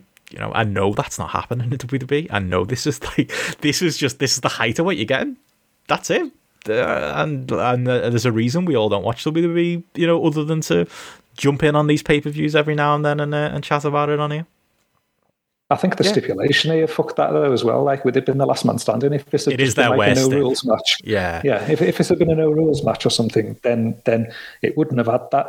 I don't know, like I say, that weirdness that took me out there that you can get it by a fucking flying golf cart and you're up, up nine seconds later, kind of thing. Like Yeah. it was, you know, it At was uh, speed as well. Oh, we well, took yeah, that. It, was bump, good. It was it was fucking great. Like it, Yeah. the visual, I, I loved it. It was fantastic. But yeah, it was just just what came after it. Really, Hmm. it, it was fine. Yeah, I mean, I'm kind of like, I mean, I enjoy watching Mick Austin. I mean, like he's he's really good fun, and uh, or Steve Foley, I can't forget his name, but like you know, he's he's he's really he's a really good character, isn't he? Um, and and it's just and and that's the role that they've pigeonholed him into. Yeah, the three faces of Owen: Kevin Owens, Mick Austin, and Steve Foley. Because it it's the it, it and unfortunately for me, I can't get that get out of my head because that's what I end up thinking about. Yeah, you just tried to combine like the kind of homeliness of of um of of Mick Foley with you know adding the stunner and the kind of rebellious streak as well, and it's just And he could I- I be your top babyface. Like if in a competent wrestling promotion, Kevin He Owens could could, be. be. 2021 Steve Austin and not in a Yeah. rip-off kind of way, in a real way. and that's the thing I think I came away with. Is it's just like you're thinking that if you put this on in AEW, this would be a much better match and a much more interesting match. And imagine the promos they would have cut on each other towards that way. The promos were good, to be the, fair. the in the stuff they'd be able to do. Oh, they are, but they're still scripted promos ultimately, aren't they? The stuff they could really do if they're allowed to kind of get their teeth into a kind of long term feud, which this is. Hmm. This is the third time I think. No, it's, it's, it's certainly the second pay per view match, and I enjoyed the last one. Um, but again, it's another, and it's funny because we did our, our match of the year, obviously, and WWE basically, apart from that NXT UK match, just for me was kind of really nowhere near. And this is them starting off the year again, and you're looking at this and you're thinking, like, I, I don't know, in this kind of environment, like there is a limit to what my kind of engagement with this product is. And the book it's it's so sort of over the top with this last man standing. And like you say, I hate this fucking gimmick as well because it's just so so tropey of I mean Roman Reigns, Reigns has a good wobbly legs but really like it's just the same repetition of the same spot again and again and again. I, I, I just sort of felt by the end like and at, at the end of it I was kind of laughing which is bad and I was reminded by progress and the tables not breaking between Eddie was funny, and to be Mark and yeah uh, it was just like this oh no oh no it's it's it's gone kind of wrong here as well. And Kevin Owens burning his arm on one of the lights which I imagine fucking killed. Did you hear that? There's a bit where he goes past and he just goes ah! Like he really reacts to it. After sort of selling everywhere and he's just like well that woke him up. Oh, fuck, okay. um Was that as Fuck high as you went? cart. Ju- Just, just, just hold a light next to him. That's Yeah. your finish. Forget the gear too. They should have gone with the light. Um, is, Yeah. is is that as high as you went on the show, JP? I know you were um, maybe a bit more negative on it than, than, than, e- than even me or Gareth. Like that was my highest rating, three and a half. I went three Yeah. and three point two five for the two rumbles. I I could appreciate it and appreciate I can I can understand what it is they were trying to do and what they're trying to achieve. It's just that you have seen this so many times. And in some ways what would be the more revolutionary booking is to have a one-on-one match. It's it sounds kind of fucking crazy, doesn't it? But like that would be something that I'd be a bit more intrigued by. Instead, it's it was always going to be like this, and I found myself enjoying it more than anything else. I was probably more engaged in this. But again, like I said earlier on, it's just that change of location. But yeah, um, it, it, this is this is the best that that they kind of I think had on this show for me. Not necessarily by like a massive distance, but well, clearly match of the night. I think I'd have the Rumble with the women's Rumble as like second best match on the night. Like I, mm. I don't know. What do we think of the two Rumbles? Like I don't like. I don't like that. Is like for me, two Rumbles is just it is too much. Like I love a, I love a Rumble, Bad. but we can't do this every year. But we are. Like I, it's unfortunate because you know obviously WWE were you know the last pseudo sport in the world to be like, oh yeah, we can take women seriously as athletes. So we've had this push over the last few years, and they've you know they've shoehorned you know the women's division into their own rumble, um, rather than you know maybe give them their own match, you know, elimination chamber or something like that. You probably couldn't get away with it with the amount that, that they push it. So you're in a or even just give them the rumble and then give the men the rumble next year. No, instead we get two rumbles every year. But I've got to be honest, pretty much every time it's happened, the women's rumble's been better than the men's. Mm. I don't think it was me. It was, you know, I went 3.25 on it on Grapple, so I'm not saying it's like, you know, rum, the return of Rumble 92 or anything like that, but I did enjoy it that bit more than the men's. I don't know, it was the fact that, you know, I was a big fan of Victoria turning up, um, you know, and the, the nostalgia spots they did there. Um, whether it's just that, you know, to be fair, as much as we can and we will rag on you know the that average age stat of that men's rumble where what there was I saw uh, Meltzer tweeted I think Voices tweeted it as well the uh, there were only two men in the entire men's rumble under the age of 30 uh, at least with the women's rumble what you can say is that you know there's a lot of fresh talent in there a lot of you know uh, you know NXT graduate type talent and interesting talent like the likes of, uh, of Rhea Ripley in there and, and Bianca Belair. That just made it just that little bit more fresh to me than you know the men's rumble, which did feel like a retread of 2006 WWE. Um, but yeah, I thought I thought that was a, a decent a decent uh, entry into Rumble canon. And again, I would say you know uh, the women had a better Rumble uh, than the men did this year. I mean, I gave them both like 3.25. They were, mm. to me, they were just like, it is what, you know, almost coming back to your point that you made earlier, Ben, with like, it's pizza, you know, kind of thing. Like, it's still it's a rumble. It's still, yeah, yeah. It, it, mm. I'll always enjoy a Rumble. And, and I don't even mind having two, to be honest. Like, obviously, we're sitting up there till 4 a.m. in the morning watching that. And, it was it's it's it's probably easier watching that than it is watching some of the fucking tripe if they'd have just put out some like mixed tag match or something like that on there instead of you know and some mm-hmm. oh it's the US title match you know it's you know this match kind of thing. Like actually watching the rumble kind of helped me through help me through it kind of thing. Having the rumbles matches there at least having it those breakdowns of elements of intrigue. And I, I just think it was the um, while I like pegged them at, at, at the same level like you say there I think it was just there was probably just that element of a bit more intrigue with the new faces that were in the women's rumble and the fact that you know they actually had people from NXT in there, whereas obviously there was nobody from NXT in the in the in the men's rumble. And you know, I'm just like as I'm like going down the list here as like they came out, like obviously Damian one of the big faces. Well, apparently he's main roster now. Oh, is his main roster, isn't it? Yeah, yeah. Like he, he um, um, 38 year old graduate. Good young lad. With, with, the, with the Rumble, it was. I see a youngster getting a big break, isn't it? oh, yeah, you know. He's fucking older than me, and I'm old as fuck. We're talking about mate. He's fucking. He's the new Wayne Rooney. He's burst, he's burst into the into the main team.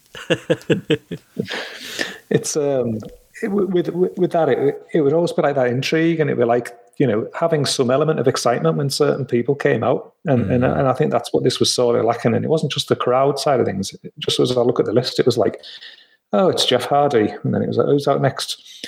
Oh, it's Dolph Ziggler. And then like, oh, who's out next? And like, oh, it's John Morrison. And like, and it's like, like, yeah, great, great. It's these lads that we've been seeing for fucking 20 years kind of thing on our screens that, that it's just like, yeah, here, here, we go again. And then even like Carlito coming out, body guy Carlito. fucking um, size of the lad.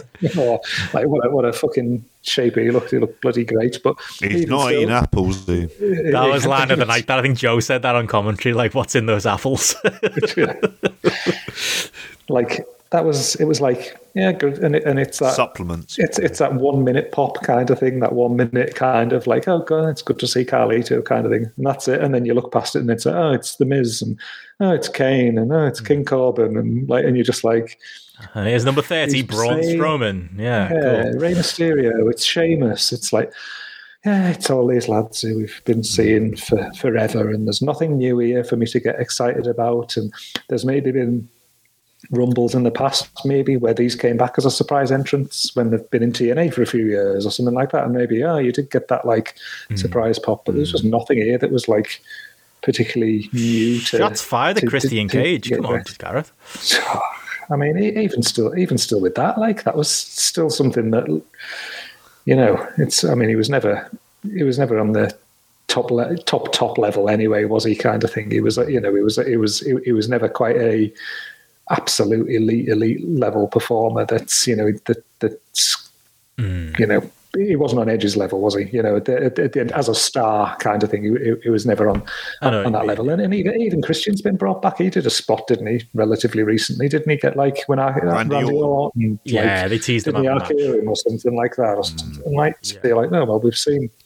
We've seen Christian's been back and he's in the ring, and okay, he didn't wrestle, but he's, you know, so even that to me was a bit like, yeah, of course he is, because Edge is here, so like, so of Yeah. course, of course, he's been wheeled out again, kind of thing. Like, never mind the, like you say, all, all the guys there that they've got like fucking penned up in a in a performance center somewhere that they could just be bringing somebody else else out that's just a bit fresh, a bit new, a bit different, and even the ones that are slightly, you know, I was going to say slightly newer, like Ricochet, for example, he's just been killed to death, and, and actually he's probably been on the main roster for. He's probably been on the main roster for a few years now, hasn't he? Kind of No, thing he as well? retired. He- He, he had that match with means Ospreay nothing. in, in New Japan, and then he retired. like that, that, Yeah. I don't know what you're talking about. Anyway, I was pulling for the old man. I was pulling for Randy Orton. I wanted the near forty-year-old, no longer a Burns victim, Randy Orton to win because I had a fiver on him on uh, on Paddy Pa- on uh, William Hill. He was fifty to one, and he almost won the. Really? I would have won. How much did I put on it? Yeah, I put a fiver on it. I would have won two hundred and fifty quid if he'd have won that. So I was invested. I tell when he came back out and he almost threw Edge All out. Like I was, I was banging to it. Um, But this is like FPL, isn't it? Where you're invested in a Yeah, for the certain wrong game. reasons. Like I'm watching Villa Southampton, going Villa clean sheet, please Villa clean sheet. Um, but yeah, it, it's it, it's kind of yeah for the wrong reasons on there as well. It's Hmm. just that maybe it's just me. The thing I think that the match misses is that through narrative, the very kind of clear narrative of where you come out at the end of of all of this, and. I just kept on finding that the way that they put these rumbles together is you come out, you do your poses, you go in the ring, you get your shit in for like a minute, and then you sit in the corner, hmm. and then someone else comes in, and you effectively repeat that. And I just kind of found like when I think of the rumbles that are great, and yeah, it's easy to go back and say, oh, look at the '92 rumble, but the whole like, I you know, the whole way through that, you had kind of Flair as this kind of focus, but you had the stories that are being entwined between everyone there, whether it's Jake Roberts and Randy Savage. You knew the very clear direction that was coming out of all of this. Hmm. Here, it still feels like, oh, fuck it, we'll do it next month at Fastlane. Like you're like, well, like here's a match. We've got everybody involved in this. You can do some really interesting stuff. You can set up stuff that like quite clearly, but it's also not only what they're setting up is, is stuff that they've repeated before. Hmm. So much of like the Randy Orton spot is effectively the Roman Reigns spot from a couple of years ago that they were amazed he'd get booed at. Hmm. When he's just like, yeah, he's just fucked off for half the match. Like, like we're not going to like that. I admittedly thought he might win when he ran back in. I thought, are they going to do Orton? Wow. so did I, And then mate. I had two hundred and fifty pound on it. Yeah. Imagine if you just shot on it just to win you that money. Just winked. there you go, Benno. Uh, to be fair, it wasn't the Get worst. yourself bet a I- few purple bins and some bangers for that neighbour. Listen, I put a tenner on the rock as well, so you know uh, my bets were a bit out there this year. A tenner. I was just hoping for something exciting to happen. Like uh, that's what I wanted. Didn't happen. Actually, I think it was a fiver on the rock. I put it. I put it. I put eight quid on Bray Wyatt though. I was convinced they'd do that. I was convinced he'd come out and light the ring on fire and like end up winning the thing. He was like fifteen to one as well. I learned my lesson. though. Don't Yeah, bet on could have WWE. You could also just bring back when you said about the two rumbles thing as well. Why don't they just do the next rumble the next month? and have it entirely dedicated, like as the women's rumble. I mean, God forbid they ever bring back the Evolution show. Who gives a shit about the Elimination Chamber just before Mania? It always seemed like a fucking silly fit anyway, hmm. as a way of just changing your main event. Move that to later on in the year where it might actually mean something. God knows. Lead towards a Survivor Series main event. Like I'll give a shit either way anyway. But the idea of just having them on that one because that was probably my effect when watching the men's rumble, rumble of going. It feels like kind of the same thing again here for this, and it's like just without that live crowd, you want those spontaneous pops and those bursts. And I agree with Gareth. I think the the Christian one only really works because of Edge's presence. If Christian came out by himself, it'd be like, oh, it'd be a kind of cool moment, and people would be into it at the time. But within a week, two weeks, it won't mean too much. And I suspect as well, we have none of us have any faith in WWE long term booking. So um, yeah, D- depends, though. I think if Edge has got, the, I mean, I would push back on that and say that like the benefit of the Christian thing, the positive I would say is that it does feed into like the story that they were telling with Edge and the Orton stuff, and if if Orton again. if I know that bit's terrible, I don't want to see that. But I do think Edge is the type of person who will have a heavy degree of like, this is what I want out of this story. You know, it's like, you know, I could see them doing something interesting with Edge and Christian. As much as I like, I, I know I'm defending them using Edge and Christian in a prominent position in 2021. Um, but I would, you know, expect that to feed well into whatever. Like, I mean, I'm not really interested in Edge main event in WrestleMania 2021. Don't get me wrong, but I think there will be like, I think they'll do some interesting stuff with them too. I was probably more into that moment than maybe you guys and, and Christian coming out and then having their little emotional moments in the ring. You know, due to them both having to, you know, retire before they were they had to, and you know, getting to come back. It's just unfortunately the setting in which it took place for me. Yeah, Yeah. it's it's just I'm not also as as invested in this Edge storyline. Be honest with you, it kind of came and went when he returned last year. He's not my ca- he's that not my era of WWE. That's the thing with me. Like he's like That's- it's like when you know Joe was really into like mm. he kind of likes Edge, and he's like he was into like that Jericho era of WWE. I wasn't paying attention in the mid 2000s, so like yeah, I haven't got that emotional connection to Edge. Yeah, I think when you're talking there about like the long term booking though as well, like it feels like they've got like that that little I don't know short termist plan there, and I think for me it was like maybe again one of the, you know maybe I should revise I don't know might revise my ratings, but one of the things I obviously enjoyed about the the women's rumble was obviously the end and like with it being like Rhea Ripley and Bianca Belair and they both you know came out of it looking looking strong and looking like oh actually here's two like fresh faces and f- two fresh people that they you know they can move forward with. You know they had like But um, will they?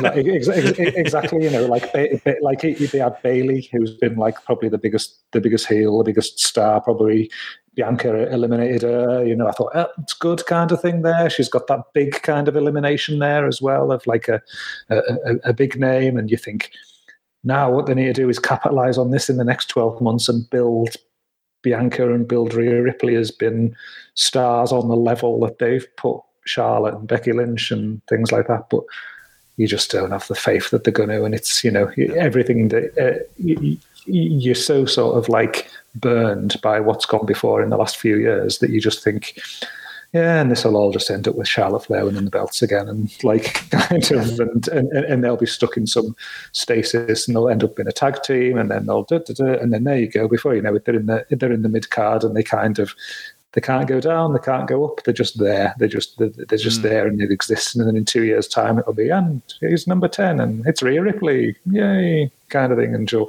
run out and do ten minutes, and then get eliminated by somebody else, and that hmm. you know that'll be that'll be it. That's your kind of that's what you don't want to happen. You know, you actually want them to follow through and like build these people and build them properly and generate like the new new stars. And you kind of, I think that's what sort of almost so frustrating is when they do give you these little seeds of something like this that makes you think, oh, are they finally getting the message? We do need to like do something, but you've just the faith's just gone that they that they will actually will actually just deliver on it.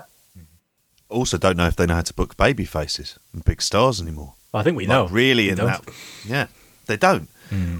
Particularly faces, hmm. obviously. I mean, it, it's it's it's hard to have faith. Like when you think of like everything they had with that Kofi Kingston match and everything they did to take all of that away hmm. as well. you know, I think when it comes, like, I like Bianca Belair. There's clearly something about her. Like, why wouldn't you go all in on her? There's no good reason not to, but they won't for a, an unknown reason that's really got very little to do with how she is or what her potential is. More in the whims of a very kind of poor creative system.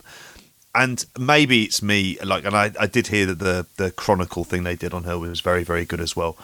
But it might have just been that environment. I just kind of wasn't as invested in these kind of big emotional moments because it still ultimately feels like it's happening in like a television studio, and I'm, I'm, I'm mm-hmm. just not as grabbed by it. But you know, I'm a cynic in my old age. This is awesome. Oh my God, that was so typed awesome. you know. Oh fucking hell! You're just like, oh, forever. Oh, oh God, it's like now that they when they could just press a button and make that suddenly pipe into like what you're watching, you're just like, oh God, it's it kills it, doesn't it? Oh, you know what we haven't I'll talked about? JP, I've got to ask you this. Do the lads know who Bad Bunny is? Because I haven't got a fucking clue who that was.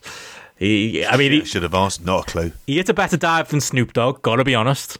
Um, Yeah. He is also 30 years younger, but still. Any clue who that was? Not a clue. I'll ask them. To be fair to them, apparently, apparently he's he's very. give us a second. He's probably going. JP's going to do some field research here. Apparently, he's known by the kids, so you know. I think this is more more an issue with us being old men, um, particularly old white men. I'm, I'm not, suppo- we're not. We're not supposed to know. Um, we're not supposed to know who he is. But then again, um, but then again, they haven't exactly got any audience in the right age demographic, have they? Either really, because all their audience is fucking over fifty year old people or over over thirty five year olds, so nobody is going to know who he is. Uh, uh, uh, like Yeah. anyway, so whether he's uh, if he's going to pull some people into the product, great. But um, Yeah. I don't. I don't even think we're supposed to know. oh, there he I found out they weren't they weren't happy, but no, Not a they just they were like, no, who, no. Uh, oh well, somebody. you- I, might, I might have missed it. What did you make of the Booker T stood there like that? Like, Doing GI, bro. is the song called Booker? It's called Booker T, yeah. Yeah, that's why he's like he's getting involved. Yeah, yeah. I, I mean, it's just a song about Booker T, but in Spanish. yeah, I didn't get Very it either. confused. Oh well.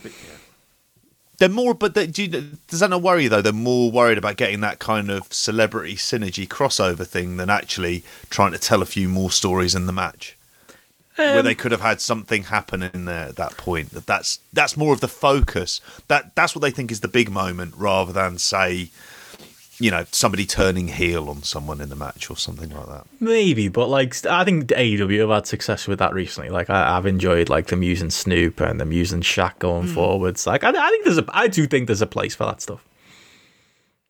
He looks in good shape as well, Booker, didn't he? I was surprised he wasn't in it. Actually, once he saw what he looked like, thought he seems like a no-brainer. He'll be in this. Yeah, Yeah, that- that- and you see, that's just where it just like it just got my mind going, and you just think about like the surprise people who are coming into the rumble, and you're just like, uh, you know, the same old faces again that get recycled on some Raw reunion or something like that. Or so there, I was just thinking like, oh, come on, give us Major Stash or Corporal Corporal Cajun or something like that. Once I, once I saw GI Bro there, I was getting excited. Major Gunns, we- mate. Yeah, you know, I was- yeah, I was thinking we could have had some of these people coming up in the in the um, in the rumble. Imagine if you just suddenly had like Lash LeRoux there, they're coming in, Corporal Cajun. that would have been awesome. Like, Oh, Build Maybe them says up what- making a return, wouldn't yeah, yeah. Maybe it says more about me. I don't know. it? Hugh G. Oh, what was he? It was he down as Hugh G. Rection.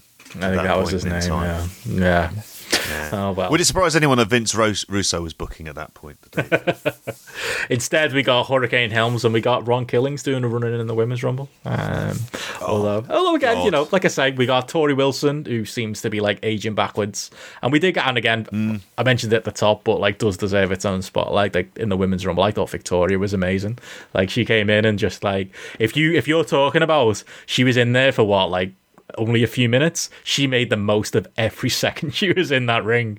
Like I thought she was great. Uh, she didn't have the tattoo entrance, unfortunately, which I thought was a was a missed opportunity. But I thought she was. The commentary didn't help her. The commentary was just kind of like, "Oh yeah, here's Victoria. She looks nervous." Uh, it was a bit like when um, Seth Rollins came out as like number twenty nine in the men's, and in Michael Cole, she's like, "Yeah, here's Seth Rollins. We haven't. He's uh, he's been a- a- away for a while, and it wasn't like." Didn't just didn't really sell the shock of the fact that Seth Rollins was back. As far as I know, I don't follow WWE TV week to week, but I'm, I think that was supposed to be a big surprise. Didn't really sell it that well, and they didn't really sell Victoria that well in the women's rumble. But I thought she was great and uh, and a real highlight of things, uh, if nothing else. That, that, that just reminded me like one of the things that just made me laugh so much because when like Lana came out mm. and that was treated like that tr- was treated with surprise kind of thing by the commentators and it was like we haven't seen her since and then God insert generic pay per view name Money in the Bank like a month ago and I was like a month and I was like like um, the fact that she's been off telly for a month is supposed to be a surpri- like a big yep. surprise a surprise return but yeah no it was good to, it was good to see. Uh, it was good to see Victoria and Mickie James. Oh, well. Uh, and, and, and, on that same point about like making the most of every um, every like make getting the hmm. most out of every minute.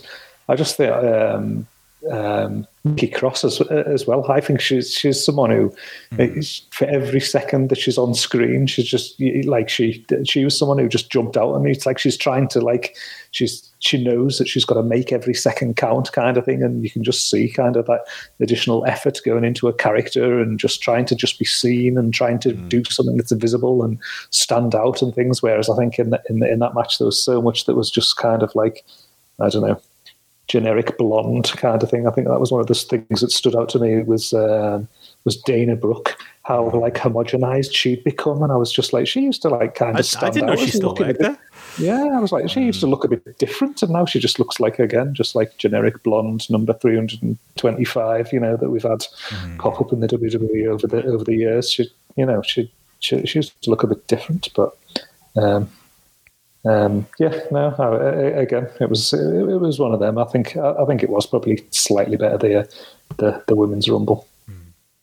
Um, well, I mean, speaking of the Rumble and uh, and someone who, who, didn't show up in the men's Rumble, who might have given it uh, a nice injection. I was keeping an eye out for uh, for Switchblade Jay White, and instead we got uh, we got cosplay Seth Rollins um, coming out instead, looking very Switchblade. Uh, turned up back in New Japan today. Uh, apparently, that's uh, uh, that the whole story that we uh, we spent all that time on. Turned out he was just having a few week break. He didn't even didn't even stretch it out for a few months. At least he let us have a rumble. I, I did I did throw a pound on him uh, at sixty six to one. Um, the uh, the Steph Chase special um, didn't happen, but yeah, good of him to wait until the day after the rumble to return to New Japan. but probably what we all what we all expected the the destination to be for, oh, yeah. for old Jay White. I tell you what, you spent a few bob on bets there, Benno, by the sounds of this. You had a tenner on the rock, eight pound on Bray Wyatt. Do you know the secret? Trying, trying to get people on Patreon, mate, and you're fucking spunking it up against the bookies wall, aren't you? Well, what usually happens is when people don't enter the Rumble, Paddy Power will give you your money back. So that's always my fallback. I'll put a tenner on the Rock, but if he doesn't appear, if because the thing is, if the Rock appears in the Rumble, he's gonna win it. But if he doesn't appear in the Rumble, I get my money back. This year was the one where Paddy Power was just like, nah, you, you spent your money, lad. You're not getting it back. So, yeah, I learned my lesson. I spent about 30 quid in, in general on bets. Maybe 31 once you had the uh, the J-, Jay White at 66 to 1. It was always an option. Um, but no, the, uh, it was never an option. Mate. It wasn't. He was always. Why? Why did we fall for it, JP? Like, what were we thinking? Like, he was always coming back to New Japan. yeah, you were the smart man in the room. Like, it was a work. It, it, always looked like a work. It always felt like a work. It didn't mm. look like at any point he was gonna he was going to go over. I mean, you know, rather than Switchblade Jay White, we ended with um, like kind of Switchblade Seth Shite instead, didn't we? And, and, and that bloke comes out and it's just fucking awful. And like, and I think as well the way like the way that Bryan had been built up as the person who was going to win, and he just kind of went it felt quite flat with the very obvious camera shot. They were thinking, "Oh, this is good. We've got Seth pulling this." I mean, it's like it'd be much more. It would work much better if he just came out of nowhere and threw him out, rather than having fucking Gurning behind him before he throws him over the top rope. So, like, like I don't know. There's everything about that bloke just falls flat for me, and I was just kind of thinking, can he not stay home with his with his kids? Maybe just be a stay at home dad for a bit and let Becky come back. He wouldn't be missed. And what do we get? Bryan versus Rollins? Cool. Sorry, I thought I'd moved us on to New Japan, but are we back talking about yeah. the Rumble again? no, sorry, sorry, mate. I'm so sorry. I just I had to have a little rant there about Seth Rollins. Move on. Oh, shut up. No, I, I, agree with JP. I don't think I don't think we bought into that Jay White's at all, did we? When we I think I, I, I think we, we spent like, a lot of time on it and, and wound up back at that. This is a work. I think we were pretty consistent with that. That's fair. Yeah, yeah. yeah. I, I was going to say there was there was no part of it that you know that you felt like really. I, I, to be honest, it didn't even cross my mind that it, he might show up in the Rumble yesterday. Mm. Uh, yesterday at all, and mm. like I think the more disappointing thing for me is is just seeing it today. And mm. well, I didn't watch it today, but seeing that today is it's turned up and it's it's just a random attack on on Ishii, mm. is, as, as far as I can tell. And like, I'm kind of a bit like, hmm, was that it? Kind of thing. I was expecting something a bit more kind of, I don't know, complex maybe or a bit more well thought out or something like that. And don't get me wrong, like um, any any time you know if this results in an Ishii singles match, anytime I get a chance to watch Ishii have a singles match mm. against anyone, it's always going to be good. But um, I don't know. You were you were maybe expecting that it was going to be something when Jay White came back that it was going to be a bit more rock the foundations a little bit kind of thing, really, than it just be oh Jay White appeared on this Road to show this morning. Yeah, I'm still waiting for that big. I thought like you know, big Jay White babyface return or something like that. Maybe it's coming down the line, but yeah, odd one to be honest. Um, for him to kind of come back in in this way. But yeah, that was kind of a, a, big story with New Japan this week, and obviously, you know, this this happened on the New Beginning tour. We've got to talk about the uh, the big New Beginning show, um, the first big New Beginning show that we've had. There's uh, there's still a couple mm. more to go. This is the one in uh, Nagoya um, that happened on Saturday morning. Um, I'll be honest, three match show, but those three matches blew away pretty much anything that was on that Rumble uh, that happened uh, also on Sunday night. Uh, I had a great time uh, watching this, like watching the the show close and stuff. And yeah, I think you know if you've got a show that gives you you know one match of the year candidate and two very fun matches uh, in the uh, in the two quote unquote semi main events. I think you're you're onto a winner. Um, I mean, going from like the top of those three matches, like I would, you know, O-Khan Tenzan. Like, I mean, I'll be, I'm not sold on Great-O-Khan still. I still think you know he's he's going to be a mid card act. Um, I don't I don't see him uh, as anything more than that. I just don't think you know he's got this potential that sometimes um, you hear him talked up with, and that you know, clearly New Japan seem to see in him. Um, I just don't see it. With that said, I had a lot of fun watching this match with Tenzan. It was a fucking dopey stipulation. You know, whoever loses can't use the Mongolian chop anymore. Um, yeah, that, I mean that's something feels straight out of uh, out of shitty WWE. But yeah, I I thought I thought this match was a was a good laugh. Uh, you know, I'm not coming out of it saying I'm expecting Oka to be, you know, this this this main event act, but as far as uh, and the, the, the key word here is fun, fun match uh, with a Tenzan who's you know extremely limited at uh, at this stage in his career. I had uh, I had a, a, lot of fun watching this one. Yeah, it was the, the, the gimmick was dumb. It's a throwback to a completely different era of, of wrestling, but um, it was like Tenzan's properly fucked. We need to take that into equation. He really is not far off kind of Nakanishi levels. Mm. So the effort he put into this seemed humongous. Mm. I mean, I was quite high on this. I think compared to a lot of ratings, I think I went three point two five for it because I could really appreciate how much he was doing. Mm. And weirdly, that, that Mongolian chop thing seemed to connect with that crowd. Like it seemed to add weird little bit of drama into it and you know, as you've said, for a filler show of, of lower expectations, I thought this was a, a bloody good. Lo- it was just the dynamic was simple, mm. nasty heel and kind of aging hero face, mm. who is coming towards the end of his career, clearly towards some kind of retirement run. And I think if you're looking at what is the purpose of this match, does it help Great-O-Khan? I'd say yeah. Mm. I'd say it does in its own little small way. I think that's that's what it did, and that's all it needed to do. Yeah, I'm the same. I think it's just one of these where they've obviously just had it as this little feud that's been, um, you know, going on post Wrestle Kingdom, mm. and it's just. I think it's just been the, the, the right, you know, the right thing. You know, I think we we said at the time when we reviewed Wrestle Kingdom that just because um, the Empire had lost all their matches like at that event. You know, it wasn't like it wasn't the death knell. It wasn't like there were um, you know, they'd all been buried or anything like that. It was it was almost like the start of their journey, really. And I think this has just been great, um, a great little feud there between obviously O-Khan and Tenzan, and then obviously in the next match with Ospreay and Kojima, as they, they've they've worked on a lot of these shows, and um, it's just been really helpful in terms of you know enabling O-Khan and Ospreay to kind of cement where they're at and just help sort of move them on. But it's it's just been good just to see like Tenzan have that last kind of like little little opportunity almost to you know at, at the end of end of his career just get a bit of spotlight put on him a bit more and just be outside the confines of a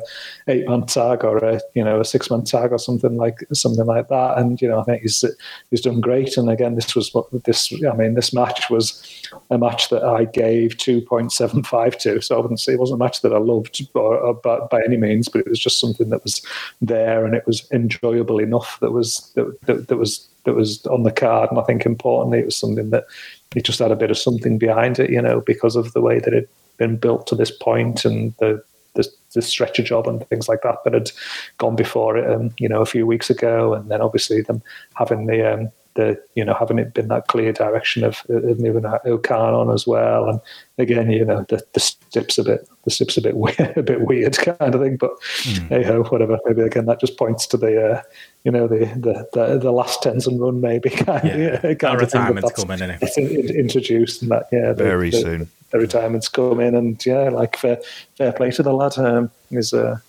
I mean one of the things there that just immediately makes uh, just jumps to mind here is just from this show, one of the things I just want to reference the most is just ELP on commentary because I absolutely oh. fucking loved him. I thought he was fantastic, and just like here this, he was like he was in the NWO, you know. oh, that was great. Stuff, just mm. I saw, dropping little. I was going back and forth with like the voice. I think it was Lanza on Twitter. It was like, yeah, he's he's clearly he's doing that podcast thing where he's like, while he he's literally sneakily got Cagematch up, and he's having a little look, and he's oh fuck, he was in WCW, he was in New Japan. I'll say that now. Not that any of us have ever done that on a podcast. You know, never, uh, never googled anything to make it sound like I know what I'm talking about. Of course not. yeah. yeah, he was definitely doing that. Oh, he was great, and I love his. Um, he's got a great voice for it as well, hasn't he? Like his accent, like it. Yeah. I, I know he's Canadian, but it doesn't sound like a Canadian accent. He's, he's, uh, yeah, he's, he's just got a great voice for it, and like the bits where um, you know when they do like the uh, they show the Japanese commentators on camera and he was kicking off because they weren't showing them and like literally throwing stuff at them. it's just great. I thought he was great value. He's like a, a 2021 Bobby Heenan or something. Oh, oh yeah. There's, there's two things that I've written down here where he was like. So this is making me laugh just read it as like I've written down there. It's like he nearly ended Tenzan's career dropping him on his head. That'd be awesome. The only thing cooler would have been if he'd cut his head off with a sword and rode to the ring on a horse. I don't think we can do that because of COVID, though. like, I was just like, what a, what a cracking little like line of commentary, and then like, and then uh, Kevin Kelly was like, he was forty six and zero oh in Rev Pro, and um, ELP was like, mm. well, that's, that's not hard. Like, you know, just, just, just, like little snipes and things like that. I, I was loving it. I was laughing my head off him. I thought it was brilliant there was a bit where somebody was shoved into him and he went, I don't want COVID really loud. So then Kevin Kelly was like forced to sort of start going through COVID safety measures that they were doing within New Japan as well.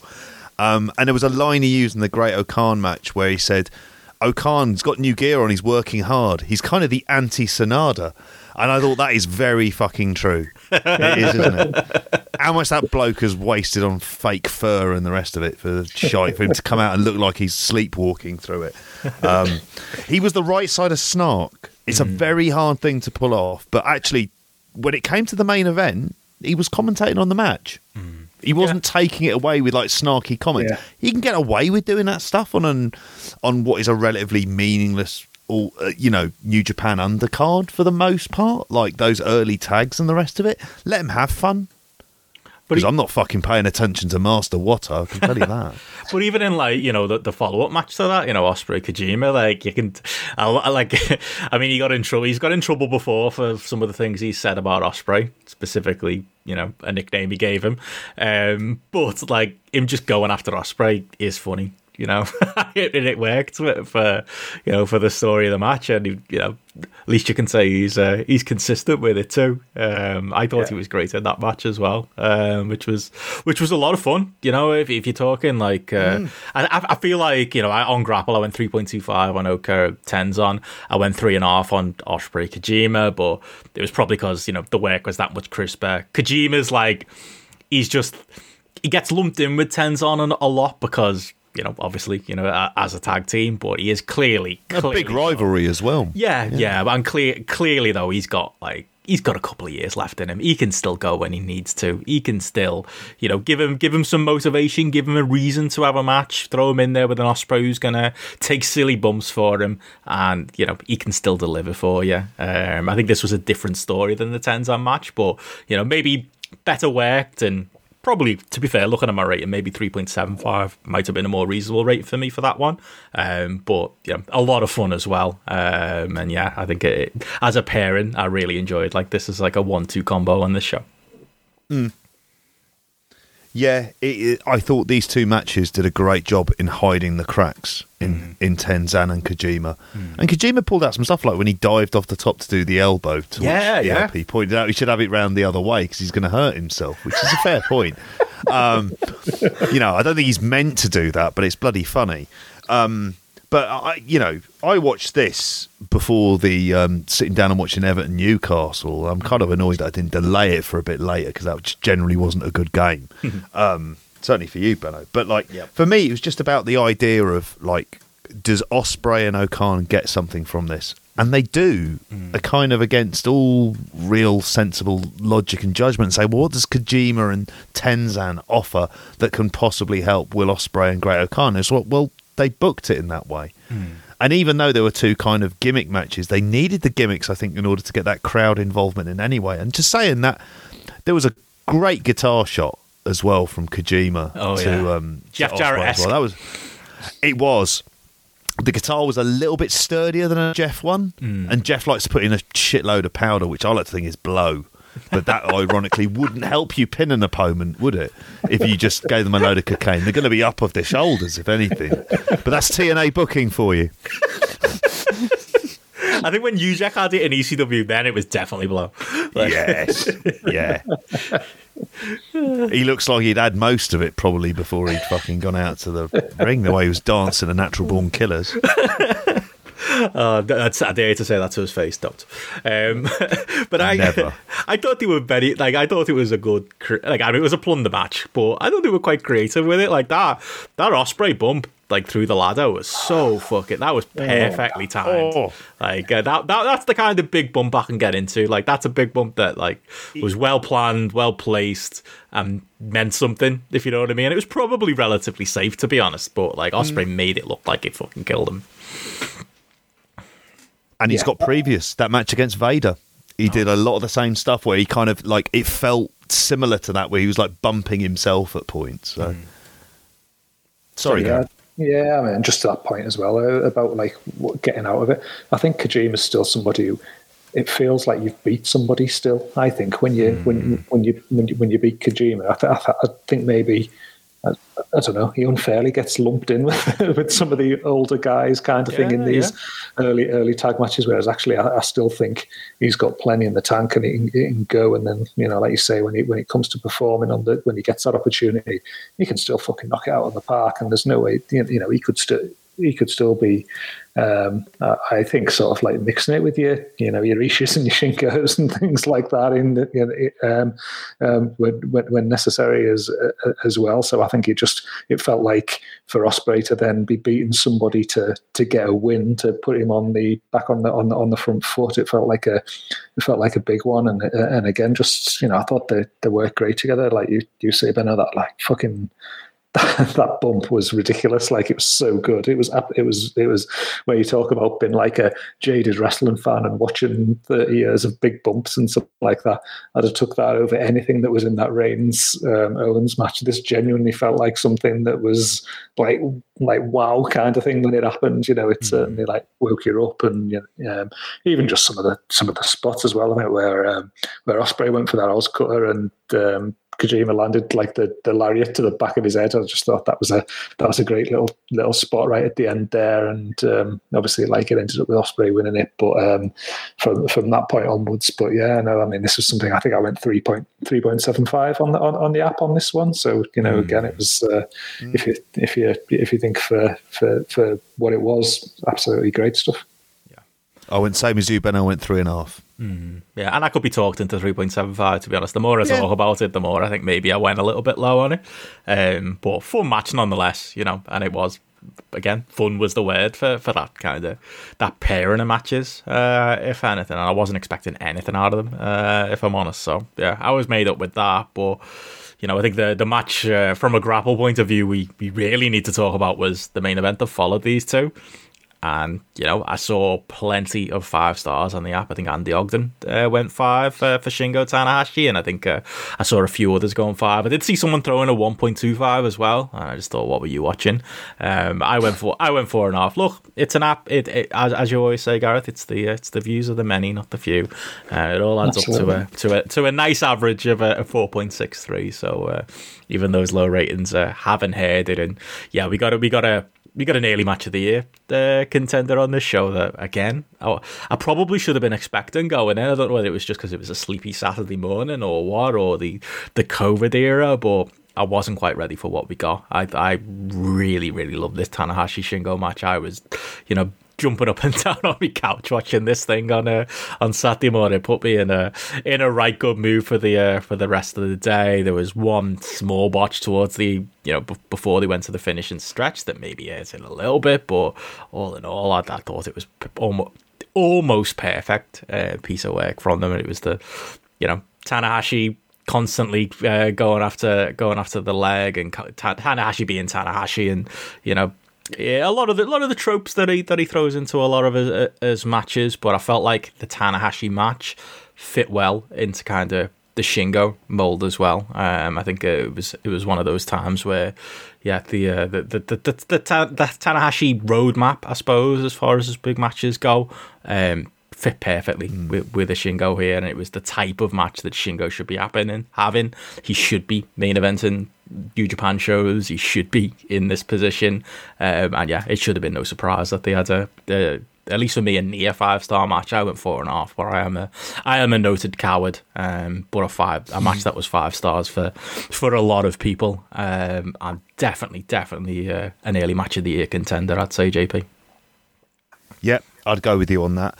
Um, I went four and a half on this one. I was I'd seen a lot of hype around it, and mm. I think. Oh yeah, you weren't watching this live, were you? So you. so I wasn't watching it live. So yeah, mm. I got up and watched it sort of a couple of hours later. But I think mm. I watched it earlier than perhaps what I would have done, partly because of the hype for this match. Right. And there are things about it where you think that this does follow into what are kind of some of the familiar complaints you'll hear about sort of New Japan main events. It's like, is there an argument? It's two minutes too, ten minutes too long? Yeah and part of the reason they're probably going long is to beat that record of what the previous never title match went, mm. and that they they've kind of done that. Um, is there a in that opening sequence for the first ten minutes? Are they just sort of feeling each other out? Yeah, they are. But at the same time, it was a much more interesting version of it. Mm. Partly because these two haven't met before, so in and of itself, there's the interesting dynamic that I think kind of kept me going through those yeah, early stages. Fresh. It did feel fresh, and then when it started to go, like you said, like they meshed really well. Mm. It just it just started to get. It, it, kind of felt like a throwback to kind of an old Tana main event, mm. really, of what you would have expected around that kind of 2014, 2015. Obviously, he's more broken down as well, but it wasn't just a case of Tanahashi selling the entire time either there were good bits where Shingo was selling, and you kind of really appreciated his selling. His change in kind of mood, where he gets very arrogant, and then you can realise that it's kind of slipping away as well at the same time. Um, and then towards the end, I was completely kind of sold in the way it goes. Although I did kind of suspect Tanahashi would win, which I think is a good sign ultimately for Shingo because he'll probably end up winning that title back. It'll mean that little bit more because because of Tanahashi and what he brings to it, and if they're looking to it, if they're going to merge the IC belt and then sort of have the Never title as something else that headlines. In some ways, you need big matches, mm. and Tanahashi can offer like a good few fresh matches on that uh, on that card as well. I just hope it get obviously it'll get to the point where Shingo gets that big win back, and you know, we might be waiting as long as like a G1. That might be how long you end up waiting for it. Depends if O-Khan gets it now, which possibly might be the direction they go in. But for me, it was just like you just watch Shingo, and I know Gareth when you put out sort of the grapple MVPs and Hiromu was there. I was thinking on a personal level for me, it's always Shingo. He is the old faithful, that solid, reliable, who's always delivering those really good matches on the card. And if you think of how many G1 main events he's trusted with, he's someone that that company really trusts in in headlining those kind of smaller shows. Um, it probably also helped. It was only a five match card. That was the other thing as well. So I think that like they were kind of more prepared for that kind of um, big, um, uh, that kind of big long epic title match as well. I will say I was scared when I saw that made in Japan, and he landed on his head. Fucking that was hell. the moment. Yeah, I think that kind of screwed things up a little bit for like yeah when Tana came off the top, and I think he was supposed to catch him, and it just kind of went a little bit wrong. It felt like Tana maybe lost a little bit of a step. Um, not that it hugely hurt the match in any way, but oof, that was rough. Incredibly rough as well. But I also say I like that cloverleaf sequence. Mm. I thought Shingo's selling of it as well, and it kind of reminded me of the job he did with the money clip in the G1. Mm. He did such an excellent job getting over that money clip more than anyone else, and I think he did a really good job here. Mm. Um, and it's not something we often talk about with Shingo is necessarily his selling. It tends to be that kind of that offense and the way that he carries himself. But my God, he just like Alan will always say he's like one of the greatest wrestlers Oh, he's the biggest. Uh, he's fly, he's flying that Shingo, Shingo flag. fan. Yeah, I can get it. And I, I haven't seen enough of his Dragon Gate stuff to be the kind of like Shingo completist on it. But like since he's been in New Japan, my God, like he's done pretty much everything he's been asked to do. Like you know, look at the job he'd had in the in the junior division, the job he's had coming up, which is effectively replacing Ishii in this in this kind of never match role. You know, he's done everything. I'll shut up now.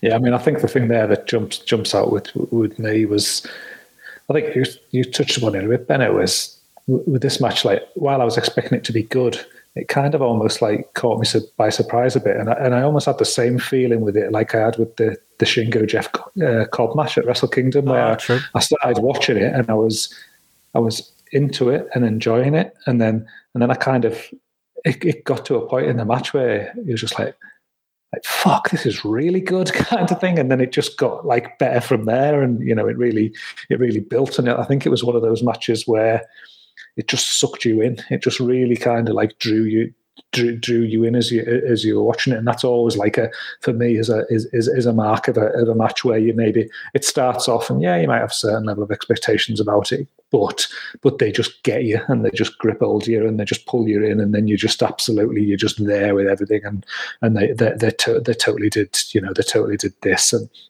I just think the chemistry between them, I think the dynamic between them was like the, you know, you, you have like discussed some of the some of the big spots and things like that. But you know, I think for me it was just that thing of, I don't know, there's almost that like clash of styles, and they just meshed perfectly, sort of thing. That the it was there, there, there was logic and the and the flow between like the transitions and you know getting from Shingo being on top to to Tana being on top in like a, a credible way with the the you know the power versus the I don't know the technical side of things, working the knee and things like that as well. Like it, it just it just they just complemented each other just perfectly, and then you know I think it was um, I, th- I, I think that just that just made things work really well. But I mean, in, interestingly, like JP mentioned there about you know is you know the the, the MVP of the Grapple 100, and you know we, you know when I've gone through the stats, I've I've like leveled that out as been Hiromu for the for the year, and, and the thing that Shingo was lacking on was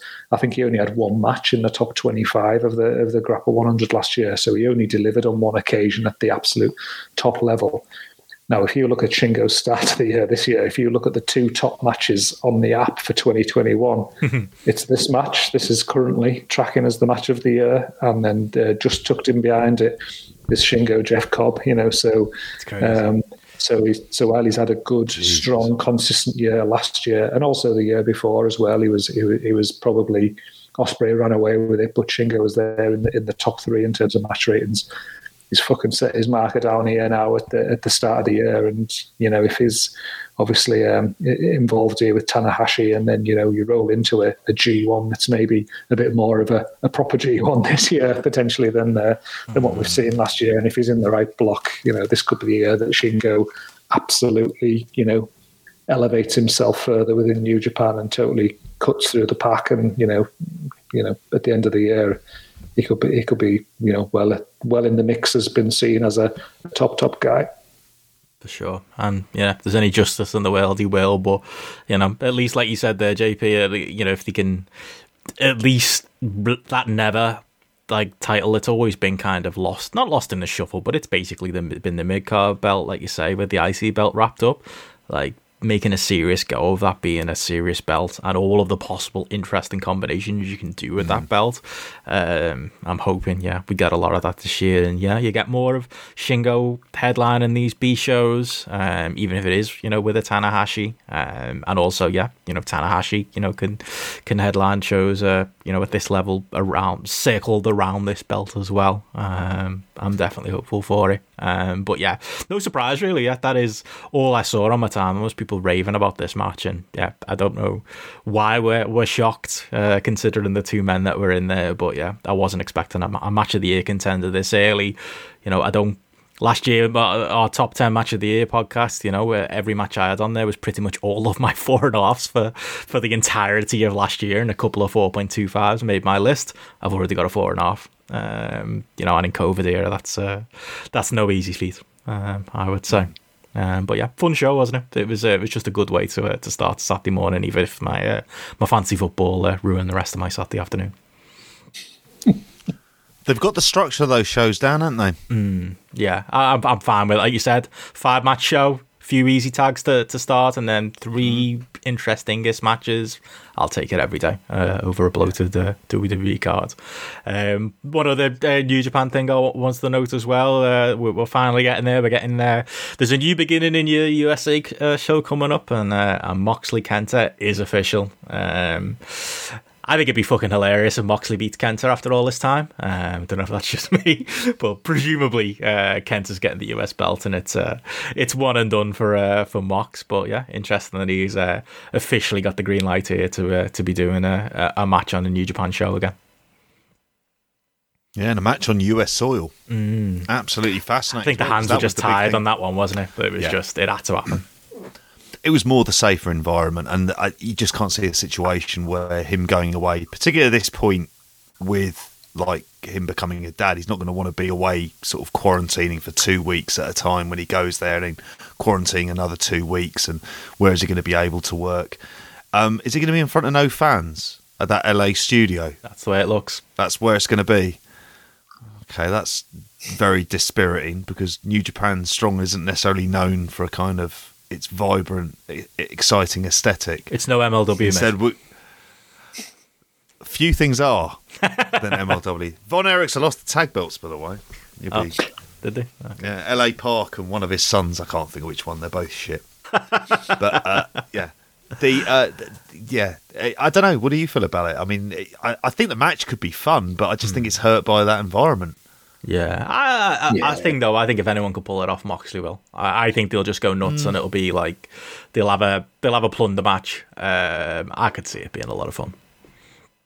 Yeah, and I, th- I think especially the way the way that kind of Kent has built this fe- this feud in his absence as well. As you know, I think he's done a fucking cracking job on uh, on it, and um, yeah, I'm just just really excited excited for that. I think, like you you say there, I think the environment gives me you know, I don't know, gives me reservations because when I've tried to watch any of them New Japan Strong shows, you know, I must admit I haven't, I haven't bought, in, you know, I haven't bought into them. They're not something that's made me think, oh, this is must see viewing and things. And the environment's had a massive part of sort of turn, turning that off to me. But obviously, I will watch this match and look forward to it. And I'm, I've got such confidence, to be honest, in in Moxley at the moment that it feels like everything he touches is, you know, is you know, he's, he's, he's turning it into, into, something good. You know, I think he had a hell of a year last year, and I think he continues to do so. He feels like a fucking megastar, and um, mm. yeah, I'm certain that this is uh, this this is going to be just a, just a bit more of the same, and, and, and they'll find the the best solution to making it something good. Well, on the subject of Moxley, and I imagine we'll talk in a lot more detail about AEW next week because we've got the uh, the Beach Break show coming up. They love a uh, they love a good summer party in February, don't they? Like, what is it with these Americans? Mm. Like, you know, I remember what, yeah, when I was a, a teenager, I was going to uh, to Ibiza and Magaluf with the lads every February. Yeah, um, I don't get it. Like, why, why was Bash at the Beach last year in Jan? I think it was January last year, and now they're insisting on doing this in February.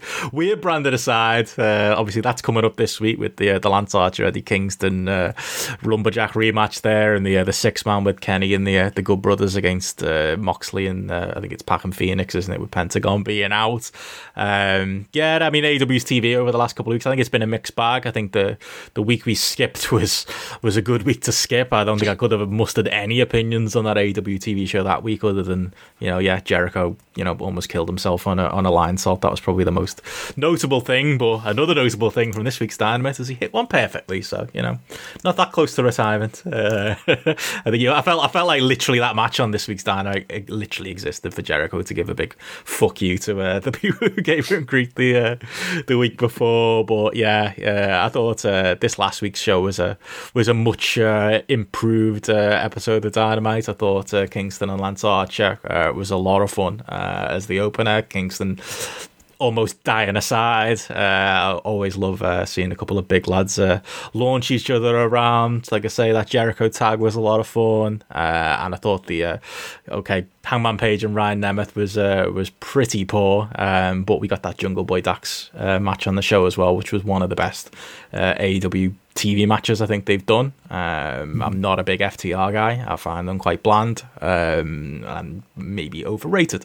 Uh, but I thought that was a that was an excellent piece of work and uh, and a great way to uh, to start. Uh, maybe if this is the plan to give Jungle Boy a bit more of a sustained push and uh, sustained place on, on on these cards. And yeah, I thought uh, all in all, I thought it was a, a really fun episode of Dynamite heading into Beach Break. Yeah, I mean, I, I really enjoyed it. Like you say, it was a last week wasn't the uh, or the previous week wasn't the best kind of thing, but this this one I thought really delivered. That match was fucking great. I'm looking, you know, I gave it a three point seven five on the Apple. Like I, I really, you know, I really really enjoyed it. I thought even, you know, I'm not as down on FTR as you are, but like, um, like Dax Harwood here, it reminded me of like an old Arn Anderson TV title defense or something like that in like you know 1990 or something. That was the mm. that was hmm. kind of the vibe that um that, that that I had out of it. It just just reminded me of watching like those matches on Worldwide where it'd be like Arn against Brian Pillman or something like that, and it kind of had that very sort of similar similar feel to it. And I just love the you know I just, I, I just love Jungle Boy as that just that good underdog babyface. And you talked mm. before about WWE not knowing how to book babyfaces. Like, this is just a classic example with AEW of just getting a babyface right with with Jungle Boy in this environment, in this type of match. You want him to. You want him to come back. You want him to get behind him and um, you know get the better of him, and quite quite clearly, obviously as well. Just like that, that investment, even right down to Khan like getting the rights to that music as well. And like yes. I just keep I just keep thinking mm. where oh. even even the wrestlers or the sporadic crowd that was at Dynamite the other night, they were still singing like the Baltimore song, like while Jungle Boy's in the ring and the the matches going on. And I was just thinking, if you're seeing the way like crowds sing along to like Jericho's theme and things, what's that going to be like when Jungle Boy's there in a singles match in a twenty thousand arena and you've just got everybody like um, I'm not going to sing, but you know, like I'm not Jeff Ogden, but um, but uh, get the uh, get the getting the uh, Baltimore song going there in the crowd, that'll be fantastic. And again, it'll just like it'll really just help elevate Jungle Boy and just make him come across like a, a, a bit more of a star, having the, having the crowd behind him in that environment. But that you know, even even some of the other stuff on the on, on the card, like we've talked about the Royal Rumble there, like. Mm that Reigns Owens match I gave 3.25 to. Like the two Rumble matches, I think 3.25 for, for one. I, I gave the other 3.25 and maybe like knock it back to three. But this was like a 3.75 match here. Mm. Like the, the main event, I gave like 3.25 or 3.52 there. You know, I hmm. thought that, you know, that was a that was a good match. I thought the Kingston Archer match was was really good. So if you think even these are TV matches, but from an in ring standpoint, they're holding up there with like the number two WWE pay per view of the year for what mm-hmm. they're delivering from a you know a wrestling standpoint, which is for all the I don't know, for all the the dressing that goes around things with with AEW, that it's you know some people expected it to be this pure sports promotion and it's a pure wrestling promotion, and obviously there is the entertainment side to it. Still fucking deliver, and they can still produce these matches on TV that are you you know high high quality matches. Obviously, we've seen the Omega stuff in recent weeks as as well, and I I like finished this show just thinking yet again, like, oh, God, I love AEW. Like, this is just wrestling as I want it. Really good matches, just a variety of people on screen who feel fresh and new. Some great promos, like Sting you and know, Darby hanging out in a warehouse. Yeah, you know, Yeah. that- the, the Sting Darby stuff, the, the Moxley promo, like, again, him just like coming across like a, a big star there. Um, I love Pac, like doing his Billy Big Bollocks, like kind of uh, promo kind of thing that he was he was coming out there. I thought like that was fantastic. You know the the Britt Baker character stuff. What a heel she is! Like the way they've just developed Yeah. it. There- there- There's not many fucking better heels knocking about than than Britt Baker. Just the little stuff she's doing there, like positioning stuff at the camera, like looking down the camera, pinning someone and counting down the camera. You know that putting that shitty pink glove on that means nothing, but it just adds that bit of heat and things like that. They just got her so right as well. And I, I just, yeah, totally just left this this show just thinking, oh god, they've got it right. And I'm just hyped for more of this year. I just feel like they're just getting better and better. Like, it's, uh, I love it. Yeah, I mean, I, I, I share your po- positivity for the majority of AEW, and I think the It's- thing with yeah. the thing with AEW is I will always give them the benefit of the doubt. Where I would have some doubt, though, I did think on this week's show, like I, I mean, I've raved about the rest of the show, and yeah, I love that main event. So you know, any kind of young buck smodgy tag where with the Dark Order in is always going to be a lot of fun too. You know, I love I love what they're doing with the Dark Order that they've subtly made them baby faces now, and they're just they can lose a match like that in the main event doesn't hurt them, um, and I love that. And there's a lot of good things to like about AW, but I really think the low the low point of AW right now that I'm really not getting is this Cody Shaq stuff. Like, oh, that's that segment was bad on this show. Like, I'm not letting. them Yeah, I'll give that. you that. I'm not letting them off because like we gave him. I will. I will happily give Cody the benefit of the doubt. I trust Cody. Like I, I'm sure, or at least I've been sure it will come good. I just don't understand. Okay, Brandi can't wrestle. Great. Bit weird that they put her in the program despite the fact she was like what four months pregnant or something at that point. But hmm. whatever. Why is it now Red Velvet and Jade Cargill? Why is Cody versus Shaq not enough story in its own? Why is Shaq even here? Why is he even facing Cody? Why does he care about Cody? What's the story? I'm so confused. Like, uh, this stuff is bad. Who's Jade Cargill? I still don't know that question. She the turns up- Shaq? Like, I don't know who she is. I'm just like, uh, who is this person who turns up, gives out shit? It's like, I don't know who you are. I really have no idea. Like, Claire Lynch means as much as Jade Cargill does. and why is Shaq And I cast as actually- the heel? Why, why is she? Why is she with Shaq? She's a heel, clearly.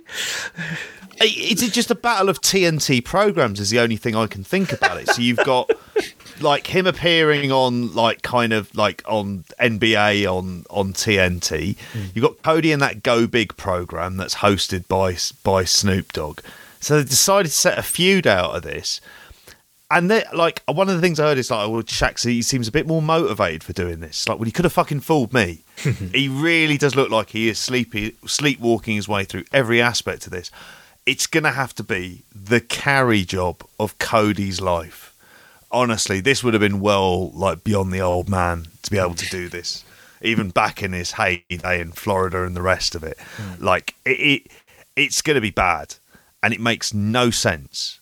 Like there is just they don't like Cody, but we don't know why at all. And apparently, this person who's never wrestled a match carries some kind of importance around, like and and now they're. Pl- I think the Red Velvet thing is because she's part of the Nightmare family. I think that's the only possible like kind of. JP, Oh, sorry, she- mate. What's, she what's was the Nightmare backstage. family? I don't understand what it is. Uh, I, it's the training camp, Oh, isn't okay. it? It's the American top team. Yeah, They get, they but even then, I get your True, point. they have got a tracky. They have got a tracky. They have got a tracky. Arn likes wearing that tracky. He gets good use out of that tracky, doesn't That's he? true too. I t- I tell you what, it's the only good. It, it, like if I was talking about like Dax Harwood, there has like been the throwback to 1990 on. That is like the I'd skipped past that, that when I was going down my notes because literally the only thing I've written here is like I'm starting to question the value of Arn Anderson as an on TV figure because like the, the bit of promo that he did on this segment with Cody, mm-hmm.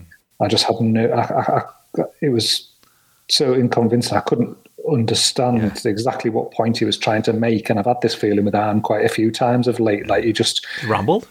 I thought he was better on the mic than he like. He's, I've seen him deliver some great promos in the past, but I haven't seen many in AEW. Like his, mm. um, uh, he, he, sort of just feels surplus to requirements to me, and I've just got no sort of reason, you know, understanding of why why he's there and what he's supposed to be, and ultimately what he adds. Because I don't think like he adds; he feels mm. like he takes away from Cody to to, to me currently. The, the, the Cody vanity projects give and the Cody vanity projects take away. Um, yeah, he's he's funny one. He, I'll rate his booking styles just it's pure ADHD with Cody. Like it's just buys on with him because one week Cody just decided he wanted to have Arn in his corner. Why is he feuding with Shaq? Yeah. Whatever. Cody just decided decided it was a good idea one day. Um, I, am hoping. I'm hoping. I've, I, I, lost a lot of hope this week with this segment, but I'm hoping it comes good uh, and Cody pulls it out. It's just that in comparison to Tully and how much entertainment value too. he added when he comes in and he does the spike pile driver and stuff like that, and you're going like fucking get in. Like I, I was just coming out after and and he's he's just always so quiet. It's all about the mannerisms, mm. isn't it, with him? But he, he's very good at kind of like kind of hiding it. Whereas, yeah, with this stuff with like, if there's a match that Arn should be saying to Cody, "You're not wrestling in this. This is fucking dumb." It's this. Mm. After all the advice he gives. Mm. But he's now, now I'm going to give you a tag team partner for this. It's her. She's inexperienced, so she'll take the fall. Mm. Right. Okay. Like, it, it just be, and it will end up with Jade Cargill winning. And I'm, I've never seen her wrestle. I'm not even convinced she's a real person at this point, but I can almost guarantee that she's probably shit. She doesn't look like a real person. Like no, I'll give her that. Fuck me. I, that, I, I don't have any. I, I, I'd be, I'd be shocked if she turns out to be like. She'd better be fucking amazing. Yeah, like that, that bloke from TNA, that, that American football Oh, the one who just turned up and was in. amazing. Oh, great match, and just went yeah. right. That's me done. I'm off. Like that's the kind of level she's got to be at for this, and I can't see it happening. Yeah, yeah. Um, I was going to say as well, like I mean, I don't want to harp on the negatives. Great show. What the fuck was Ryan Nemeth doing on this show? Like, well, like uh, oh, oh, is he Dolph Ziggler's brother? Is he? Because there was nothing about him that reminded me he was Dolph Ziggler's brother, other than the fact he literally came up, turned up, cosplaying as Dolph Ziggler. Like he did not look like a like a yeah. man who was not been in a ring in a long time. He was horrific in there with Hangman Page, and this was the edited version of the match. That was such an an odd one. Feel like that's another Cody favor or something uh, that got him that landed him on uh, on this show. But I suppose uh, those two negatives aside, it was it was a strong dynamite, and I am I am very much looking forward to Beach Break on Wednesday. Yeah, I, would say. Although I would say, in defence, sometimes the, these wacky jobber things they do, I'm kind of fine with it because it's it's just like, oh, I remember them from somewhere. Who is this? But obviously, I'd like seen his name, and it's just like, oh my god! Like, mm. imagine if you imagine if you started cosplaying, or your brother started cosplaying like you, Benno. You'd be like, what the fucking stop that now? That is weird behaviour at best. Start his own Patreon, his own wrestling podcast. He'll never do that. Maybe an FPL podcast, maybe. Which you can find at um, patreon.com forward slash grapple. Coming soon. We haven't done a plug for a good while. Come on. That's very true. oh, awesome. So, yeah, like I say, we'll talk more AW when, uh, when Beach Blast uh, happens. Uh, I'll, I'll, throw in a, a, cheap plug for I know Steph's doing a, a, preview show for Beach Blast on Wednesday um, before the show on our YouTube channel. You never know, know might turn up for that. I'm just saying that too. Um, New Jack? Yeah. Well, yeah, maybe. Maybe. Jeff Jarrett, I believe is uh, is going to be in the building. Uh, uh, yeah, you can check that out on uh, YouTube on Wednesday. But yeah, we'll have plenty of thoughts uh, on that ourselves next week. Uh, yeah, I mean, anything else you guys want to want to mention before we, we get out of here? I mean, I know we're pro- I know we're plugging our own increase in content, and um, yes, rightly so. Don't ignore don't ignore our increase in content, but I just have to say that and just point people in the direction of Graps and Claps because if you haven't heard Jeff's shanty on Graps and Claps audio this week, then you are fucking missing out. Get get on, search for Graps and Claps on podcast on, Been in my head all on, on your podcast, and you will be singing. I don't know how many times that I have said out loud since the weekend recycling booking from his progress run, but I've been Yeah. walking around my house singing that song for days. It is the funniest thing I've heard in ages. So I just I couldn't not give a shout out to uh, to to Graps and Claps there because fucking hell, it was good. But then uh, once you've listened to that, obviously um, think about the uh, wonderful uh, Patreon content that um, we're going to be supplying you with over the next uh, next few weeks. And um, yeah, um, I should know the details off the top of my head by now, but I'll uh, I'll, I'll leave that to you.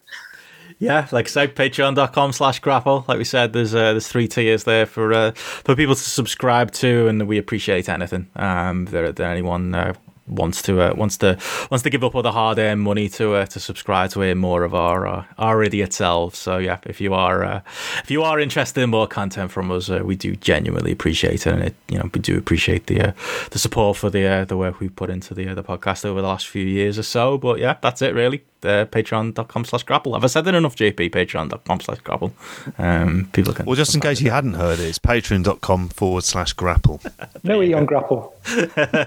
yeah, that's important. Uh, we don't even need to say that anymore. That's Different it's- it's so people. well known. Yeah. Yeah, You'd be surprised. yeah, we get some of that. Um, yeah, so there you go. That's the that's the main plug this week. I'll uh, I'll save the Twitter plugs on the like. Uh, people should people can, can check that out. As we said, our our No Holds Bar review uh, will be up this week, and like I say, there'll be uh, more content uh, where that came from. And uh, yeah, let us know uh, on Twitter and the like uh, what you'd like to to hear from us too. Um, but yeah, I think that's uh, that's it for us uh, for another show. Um, before we go though, Gareth has something to say.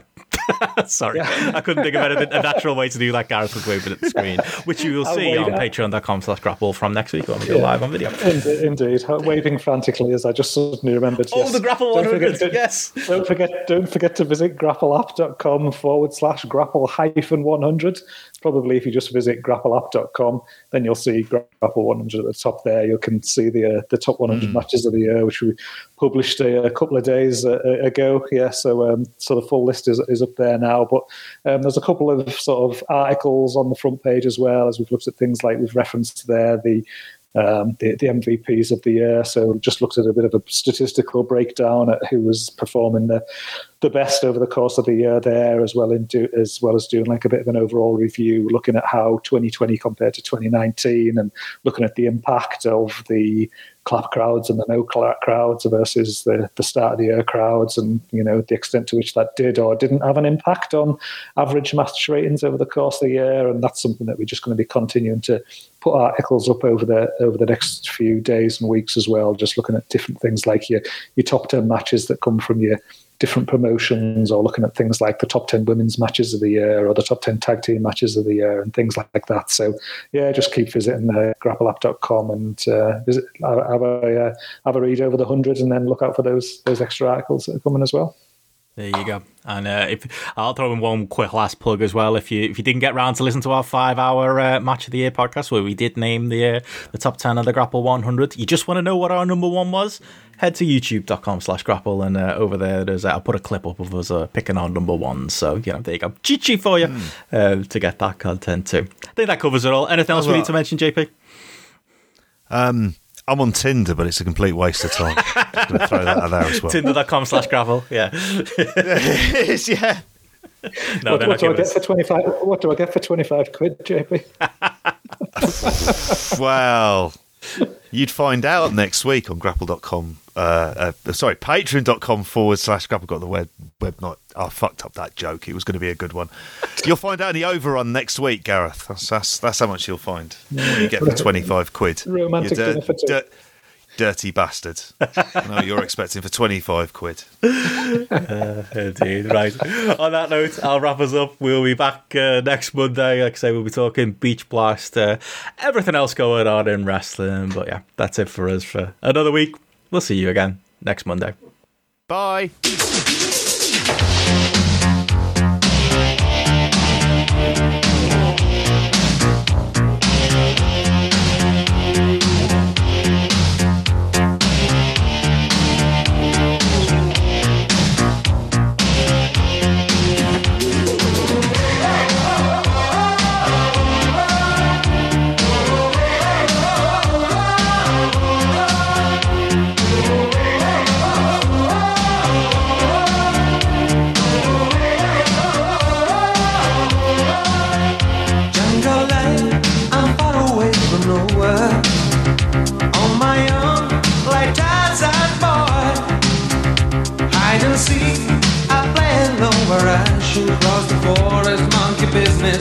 On a sunny afternoon.